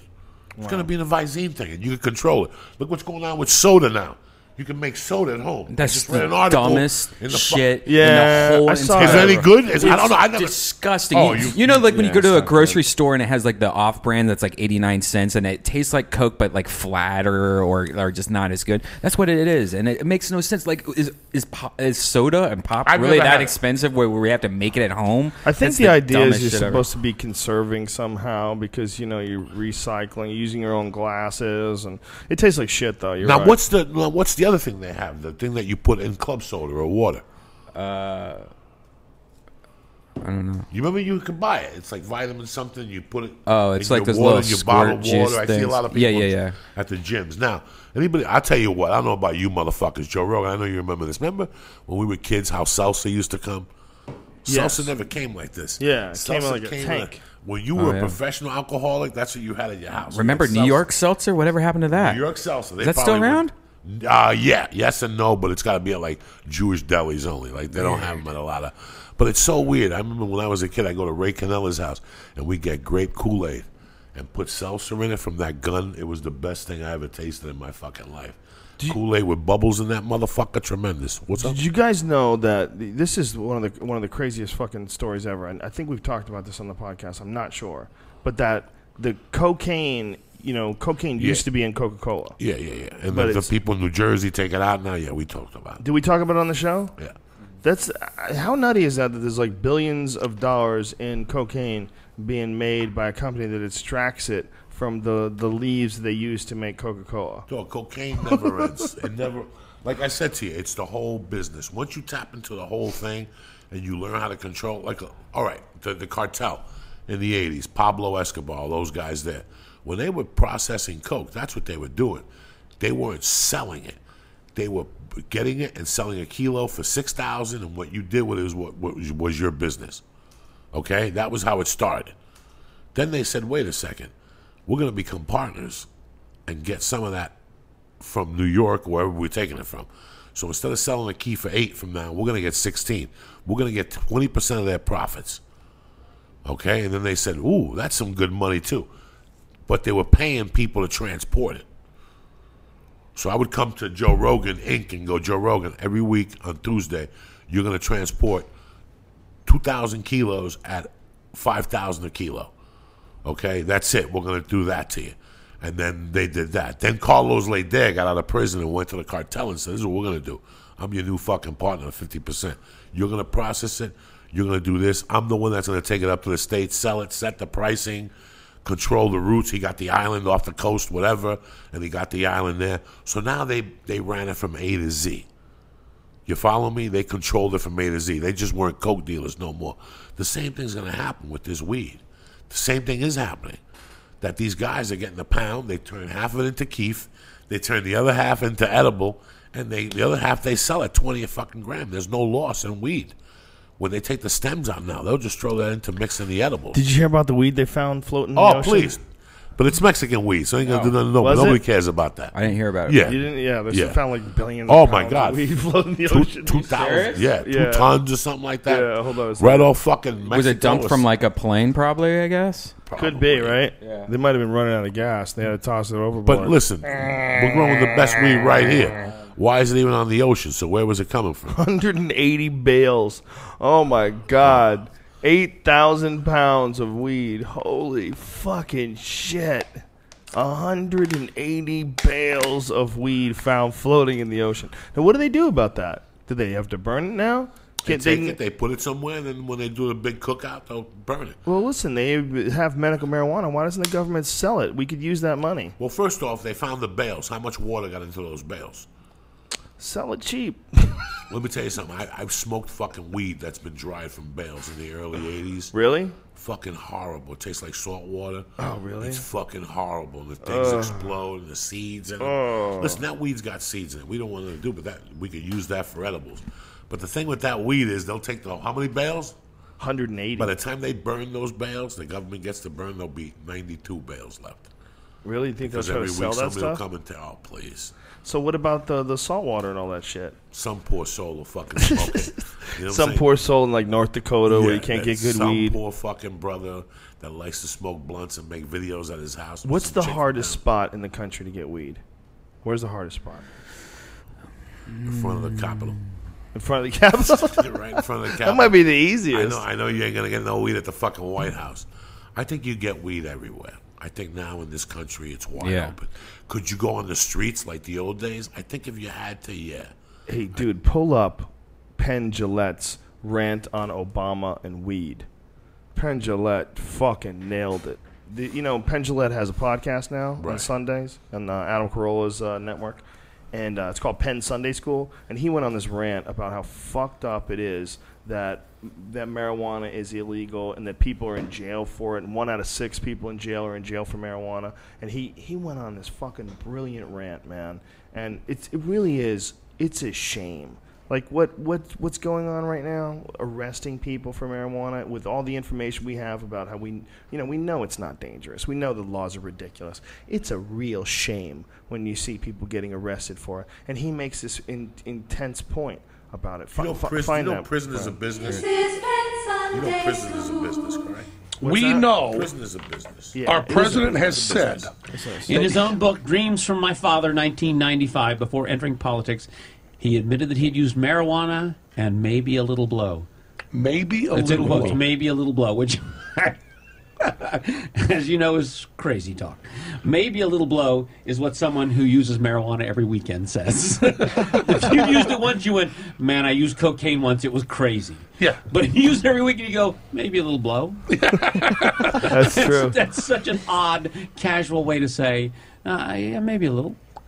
Now, he has not left this to states' rights. As you know, uh, medical marijuana, as our good friend Joe Rogan will point out to you anytime, medical marijuana you can get in California. And the feds are coming in to try to stop this. They're still states, arresting people, yeah. States' rights don't mean jack shit to the Obama administration on anything except uh, except gay marriage. What troubles me about this is, and there's, it is not hypocrisy, because as everybody knows, hypocrisy doesn't bother me very Yeah, you much. like hypocrisy. And so Obama, and yet you feel this is I think worse. It's, I think it's beyond hypocrisy. I think it's something to do with class. You know, and a lot of people have accused Obama of class warfare, but in the wrong direction. I believe this is Obama chortling with Jimmy Fallon about lower class people. Do we believe, even for a second, anybody believe, that if Obama had been busted for marijuana under the laws that he condones, would his life have been better? If Obama had been caught with the marijuana that he says he uses and maybe a little blow, blow, cocaine, blow, Felony this, conviction. this casual attitude toward drugs, a casual attitude toward drugs that makes him really cool on uh, on Jimmy Fallon, makes him the hip president. I'm the cool president. I'm the happy and happiest president. I say weed. I say blow. It's all a big deal. Ha ha ha! Huge laugh from the college students. And if he had been busted under his laws, he would have done hard fucking time. And if he had done time in prison, time in federal prison, time for his weed and a little blow, he would not be president of the United States of America. And he would not have gone to his fancy ass college. He would not have sold books that sold millions and millions of copies and made millions and millions of dollars. He would not have a beautiful, smart wife. He would not have a great job. He would have been in fucking prison, and it's not a goddamn joke. People who smoke marijuana must be set free. It is insane to lock people up. Now, people bust me all the time for carrying on about how I've never had a sip of alcohol, never had a puff of marijuana, never done any drugs in my life. They say, why do you always bring that up? Well, maybe in this case it's okay to bring it up, okay? I've never had a puff of marijuana. I've never had maybe a little blow. I've never even had a glass of wine. All right? None of that shit. But the people who do any of this stuff do not deserve to be in prison. Throw some numbers at me, Goudeau. 750,000 people in jail for victimless crimes, uh, uh, a, a great number of which are marijuana. One in six One people in jail are there for marijuana. Not one in six people of victimless crimes. No, one in six are One in marijuana. six people in prison. One in six people in prison. It's a brilliant rant. in six It is. people in prison. Talk about it all the fucking time. Listen, I just love the rant, and if you want to listen to Penn Jillette Sunday School, is He's fucking amazing. He's a I, great I. I, I, want to meet him so bad. You we didn't figure this out ten years ago. I know, but fuck? come on, that's a great- that's a great rant, Joe What are Diaz. wasting my time with this mm. shit for? I'm came wasting here- your time? I came here to talk to you, dog, not to see this fucking guy. You know me, dog. Well, we're talking to you. Well, I'm talking to you right now, Sexy. Talking to me about what, what? It's a business. What the fuck do you want? Nobody knows prison's a business. I know. That's what it is. It's a fucking business, But guy. it's, it's important when a guy like Penn Jillette, That's who's a great. That's high-profile important. guy. You do for you break the fucking law, you go to jail. You sell weed against the law and, and ten bails, you get caught, you go to jail. I went to jail. I'm responsible. I learned how to fucking. That's it. What are you gonna do? There's a law. You cannot fucking do it. You're gonna go to jail. P- jail and prison are a fucking business. They're a business. That's why you get a ticket driving with the phone. How much they tell you it is? How much they tell you it is? I don't know. How much is? Twenty five dollars until you go down to L.A. County, and it's two hundred and twenty five dollars because you got to pay the court costs, the prison fee, the judge's vacation. It's a it's a fucking business, guys. They're gonna raise the taxes now uh, for fucking parking tickets. It's a business. What the fuck do you want me to do? This is the oldest conversation in the book. They should have legalized this after they shot Kennedy. They didn't. We're fucking fortunate that we live in California and we, we don't have to abide by this. When was the last time you were at a store and they kicked the door down, Joe Rogan? How about you, my friend? So all this shit you guys talk about them kicking the doors, the feds, I've never seen it. I go get weed every day. Stop scaring these fucking white kids and getting them talking. This is nonsense. this is nonsense talk. Should come to jail. When I, I never drank. Yeah, so what? So who gives a fuck? It applies for everything, dog. There's a lot of people who are in jail that get out every day on a DNA or whatever. You break the law, you sell five pounds of weed, you got to go to jail. It's a business. You didn't do nothing wrong, but it's a business. They have guidelines. If you get caught with 30, 28 grams of blow, you have to do a certain amount of fucking time. You get caught with a quarter ounce of weed, you have to do a certain amount of time. You got caught with it. Why are you crying to me for? You got caught with. I was a criminal for 30 years. You ever see me get caught with blow, with weed or blow? No. You follow me? There's a way to do it and there's a way not. How the fuck are you gonna get caught with fucking weed and not think you're gonna go to jail if you live in fucking Ohio and in fucking Kentucky or wherever? You're gonna go Well, to jail. I kind of see your point, but I also see his because it's a it's an important. Right, it's brilliant. I know. Yeah, I- It's important. Good, yeah. It's not. got together with Fallon and the president's hip or what? I don't give a fuck, dog. You don't give a Yeah, fuck I'm at all? smoking. Look, look here. Here's what I think about your whole drug thing. Look, like the same thing I've rubbed my balls with for the last 32 years with the sativas and the bullshit. Just get high, dog. you people add too much drama to the gift that God gave us of getting high. You got too much drama. I can't- I got to put a thing at the end of the joint to be cool. Meanwhile, Just you're smoking on a fucking electronic Shut cigarette. The fuck up. you're smoking an electronic. But I'm cigarette. Why is smoking. It- Think about that. I'm smoking. Oh, okay. That's all that matters. I got you. At the end of the week, that's all that matters. Fucking people want to be intelligent all the time. I with can't wait to see you on issues. stage tonight. The fucking stupidity. You're in rare form today. Oh, well, sir. yeah, one out of six people, and the other, and three out of four people in there for rape and murder. What are, what are you telling me Look, for? Joey Meatballs, calm down. Who gives a fuck? Who gives a fuck? Fucking he to said. show people that you give a fuck. Who gives a fuck? I don't give a fuck. I'm I over give a fuck. I don't want people locked up in jail for weed. You know what my favorite thing, What Joe? if they came in here jackboot thug Let me style and something. fucking Let haul me ask you away something, for your dog. little I'm a comic. fancy I've been pencil? doing comedian for 20 years. I drink from time to time. Did I ever get behind of a car when I'm drunk and get a DUI? That's a choice you make. These are all the choices you make, bro. So, uh, what are we getting at? I know it's illegal. I know it should be illegal, and I know that, that uh, John Lennon's going to make a comeback. But for today, but for today, 2000, for t- today, but for today, if you get caught smoking in fucking in New York, you're going to jail. I don't care what you said, bro. I love hearing you talk. Gives a fuck. I'm gonna put up with this nonsense. It's brilliant. I don't give a fuck. I love Penn Jillette, but I don't give a fuck. I was going off yesterday. I was saying how Joey Diaz will get mad about ketchup. About how Because everybody wants he to come make a up with big this fucking fucking deal. Heinz ketchup Or ranch. Have you ever heard him talk about ranch? Oh, Oh, I fucking hate ranch. I don't know how the fuck people could eat that shit. I don't know how people could eat ranch. Like when I go to a place and I say, you, "Oh, you have wings," and they say it comes with ranch. I get up and leave, even if I don't get the wings, because if you're gonna serve wings with ranch, I don't want to do business with you. I don't want to do business with you. I'm very easy. I'm very fucking easy. So If you fuck up pork fried rice, what do we got to talk about? wings must be done with blue cheese. Blue cheese, yeah, like the way they invented in Buffalo, New York. If you're gonna do something original, do it original. You're gonna show up with that ranch that smells like somebody's ass. You ever smell They're saying that ranch? ranch is starting to replace ketchup. Yeah, that's in a lot good. If you're a fucking hillbilly and you want to taste the ass in your mouth all fucking day. I hate that fucking ranch shit. Don't put it close to me. Don't put it around me. It's either blue cheese with wings or go fuck your mother. That's the next shirt, all right, please. Fucking, you're gonna give me a fucking uh, ranch with fucking wing. I can say blue cheese with wings, and you can fuck your mother. Go fuck your mother and eat this shit. Fucking gonna give me ranch with my wings. That's the next shirt. That's the next shirt. It's either blue cheese with wings. That's how or you can motherfuckers. fuck I'm stoned. Fuck it. He's fucked up now. It's either blue cheese with wings or you go fuck your mother.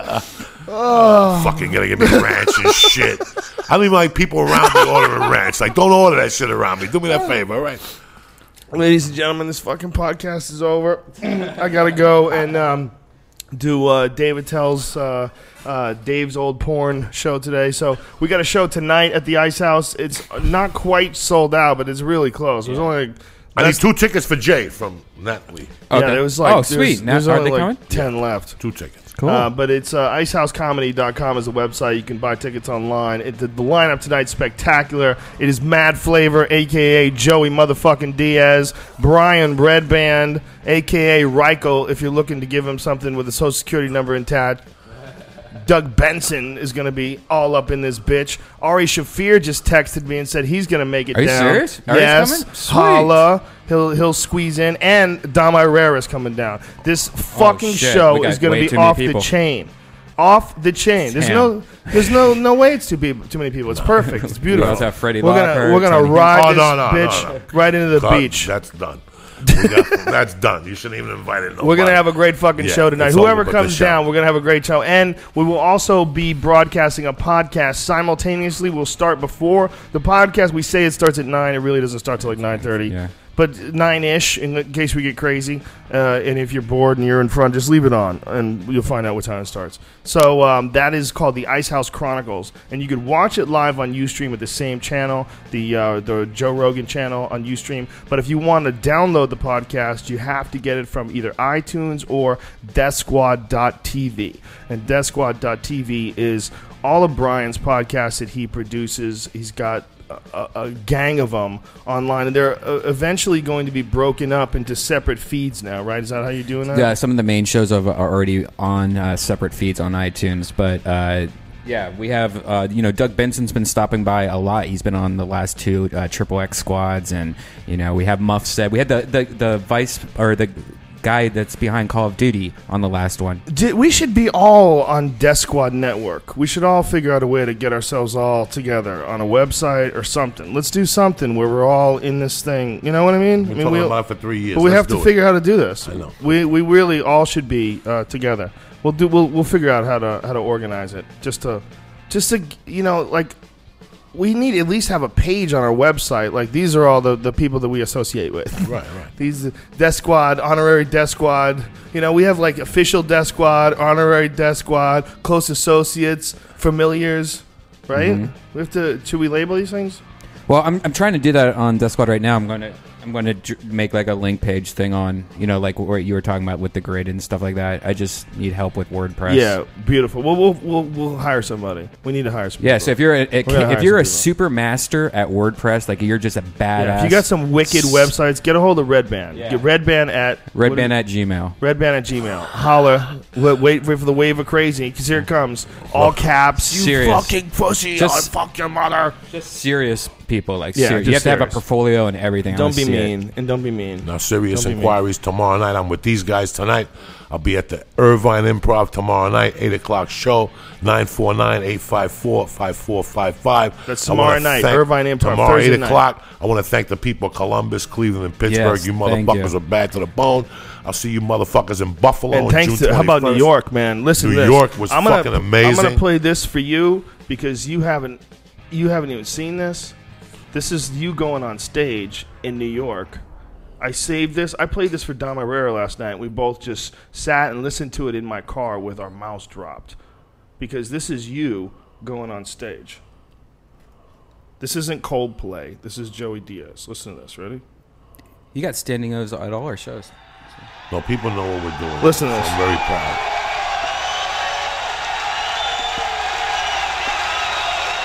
That was when? That's New York. When I lost? No, you getting on. Oh, that's what you showed me in New York. Yeah, yeah, yeah, yeah. Joe, he hasn't even introduced you. You're walking on stage right now and they're going fucking bananas.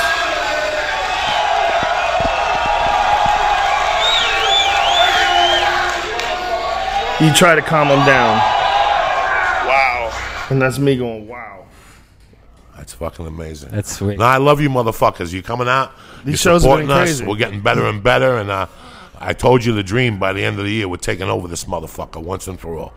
New Year's, which, uh, December 12th, we'll be ready for the Martians, whoever's showing up. Whoever's showing up, I don't we give got a you. fuck We got you, We're bitch. taking it. Yeah, we're thinking Irvine. about starting compounds. We're gonna make our own tax deductible religion. Dog, I put the documentary out. It sounds like hotcakes. If you donate it, if you bought it, I give my heart to you. Thank you very much. How do they find the any of your stuff? Th- This one's on Payloadz, the documentary, but we'll put it on iTunes next week. So once it's on iTunes, I'll blow it up on Twitter and Facebook. Is your uh, CD still number one on It's iTunes? number eleven. It went down. God that damn thing it. went down. That thing went down from one to like ninety-two. It went down like Brendan Schaub in Brazil. You follow me down hard. And what is it called again? It's either you or the motherfucking priest. But you know what? No, not the, doc- motherfucking priest. Just you or the priest, It's right? either you People want to find it. It's either you or the priest. I'm sorry. It's either you or the priest. Uh, We're gonna bring it back up, Joey. We're gonna Yeah. bring it back up today. The documentary out- is uh, how much is it? Is it five where I got my balls from. It's five bucks on payloadz. I appreciate everything you guys Where do. I got my balls from is the documentary, and that's on payloadz. That's on payloadz only. How do you say that? P A Y L O A D Z dot com. Powerful. I love you, motherfuckers. And if they want to follow you on Twitter, it's Mad, Mad flavor. Mad Uh, flavor. Come to Facebook too. Whatever. We got subscribers. At least you get to hear the shit I'm talking about. I love you, Joe. Are you still doing I love you, Red Band. You still doing MySpace? I, you know what, man? I lost the link. Every time I pressed mine, out, it went away. I didn't go on there for so long. It just told Ah. me they threw me out of the fucking thing. You know. we would be back um, we'll Tonight. Be back tonight for the Ice House Chronicles, and tomorrow with uh, Wild Man Bert Kreischer. Oh shit! Oh shit! We love you. Oh shit! We love you. We love you guys. Thank you.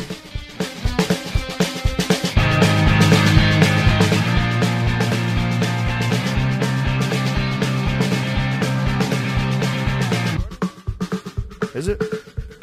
Okay, I forgot to th- thank our sponsors, ladies and gentlemen. First of all, I'd like to thank unsolicited sponsors. Defense Soap is a, a soap company that I use for grappling. It's got like tea tree oil and all these like probiotics, and it keeps you from getting like mad herpes and nasty shit. Like that's the thing that happens. You get scratched up when you do jujitsu. You can get like ringworm, and people don't know about that stuff. You can even get staph infection, and people get really sick from it. It's very dangerous. And the way to to keep your skin healthy is twofold. One, probiotics. Take acidophilus, very important.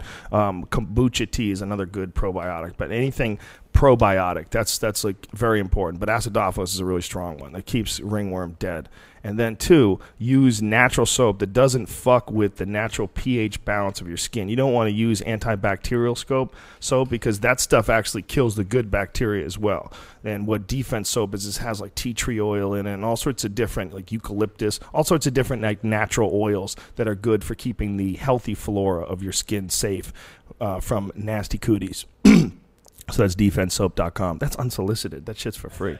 And C2O coconut That was water, nice. another unsolicited one because those, Yeah, guys are the seriously, shit. those guys are the shit. And I, I have Yeah. replaced C2O uh, for as Gatorade. I, I used to be a big Gatorade guy. That you know, like after a night of drinking or just whatever when I'm dehydrated. Yeah, Joey said it went sour, but I, I've I- yet to see I- this. I will take all his C2O and drink it. Uh, thanks to the Fleshlight for uh, sponsoring us. Go to joerogan.net and click on the link for the Fleshlight. Enter in the code name Rogan and save yourself 15% off the number one sex toy for men. And uh, thanks to onnit.com. That's O N N I T. Makers of Alpha Brain, which I took before the show, which is why I'm so motherfucking eloquent. Uh, Shroom Tech Sport, Shroom Tech Immune, 5 HTP Enhanced New Mood. Go check all that shit out at onnit.com. O N N I T. Use the code name Rogan and save 10% off any and all orders from now until you stop ordering. We are done. Hold on, Thank wanna do a you. shout One out. more shout out. ballcancersucks.com. Go to the webpage, check your nutsack, order a t-shirt, put in B&B.20, get 20% off the t-shirt. They're my new sponsors. I love them. Beautiful. Get your ball sacks checked, all right? And go check out Joey's podcast. Yeah, That's right, Beauty and the Beast. and go check out fucking No Organic and get yourself your little fucking Eureka. Boom. Knock yourself out. Shalak lock boom. And buy Send- Death Squad shirt at deathsquad.tv. Yeah, Sell Obama some deathsquad.t. All right, we love you guys. All right, see ya. Bye.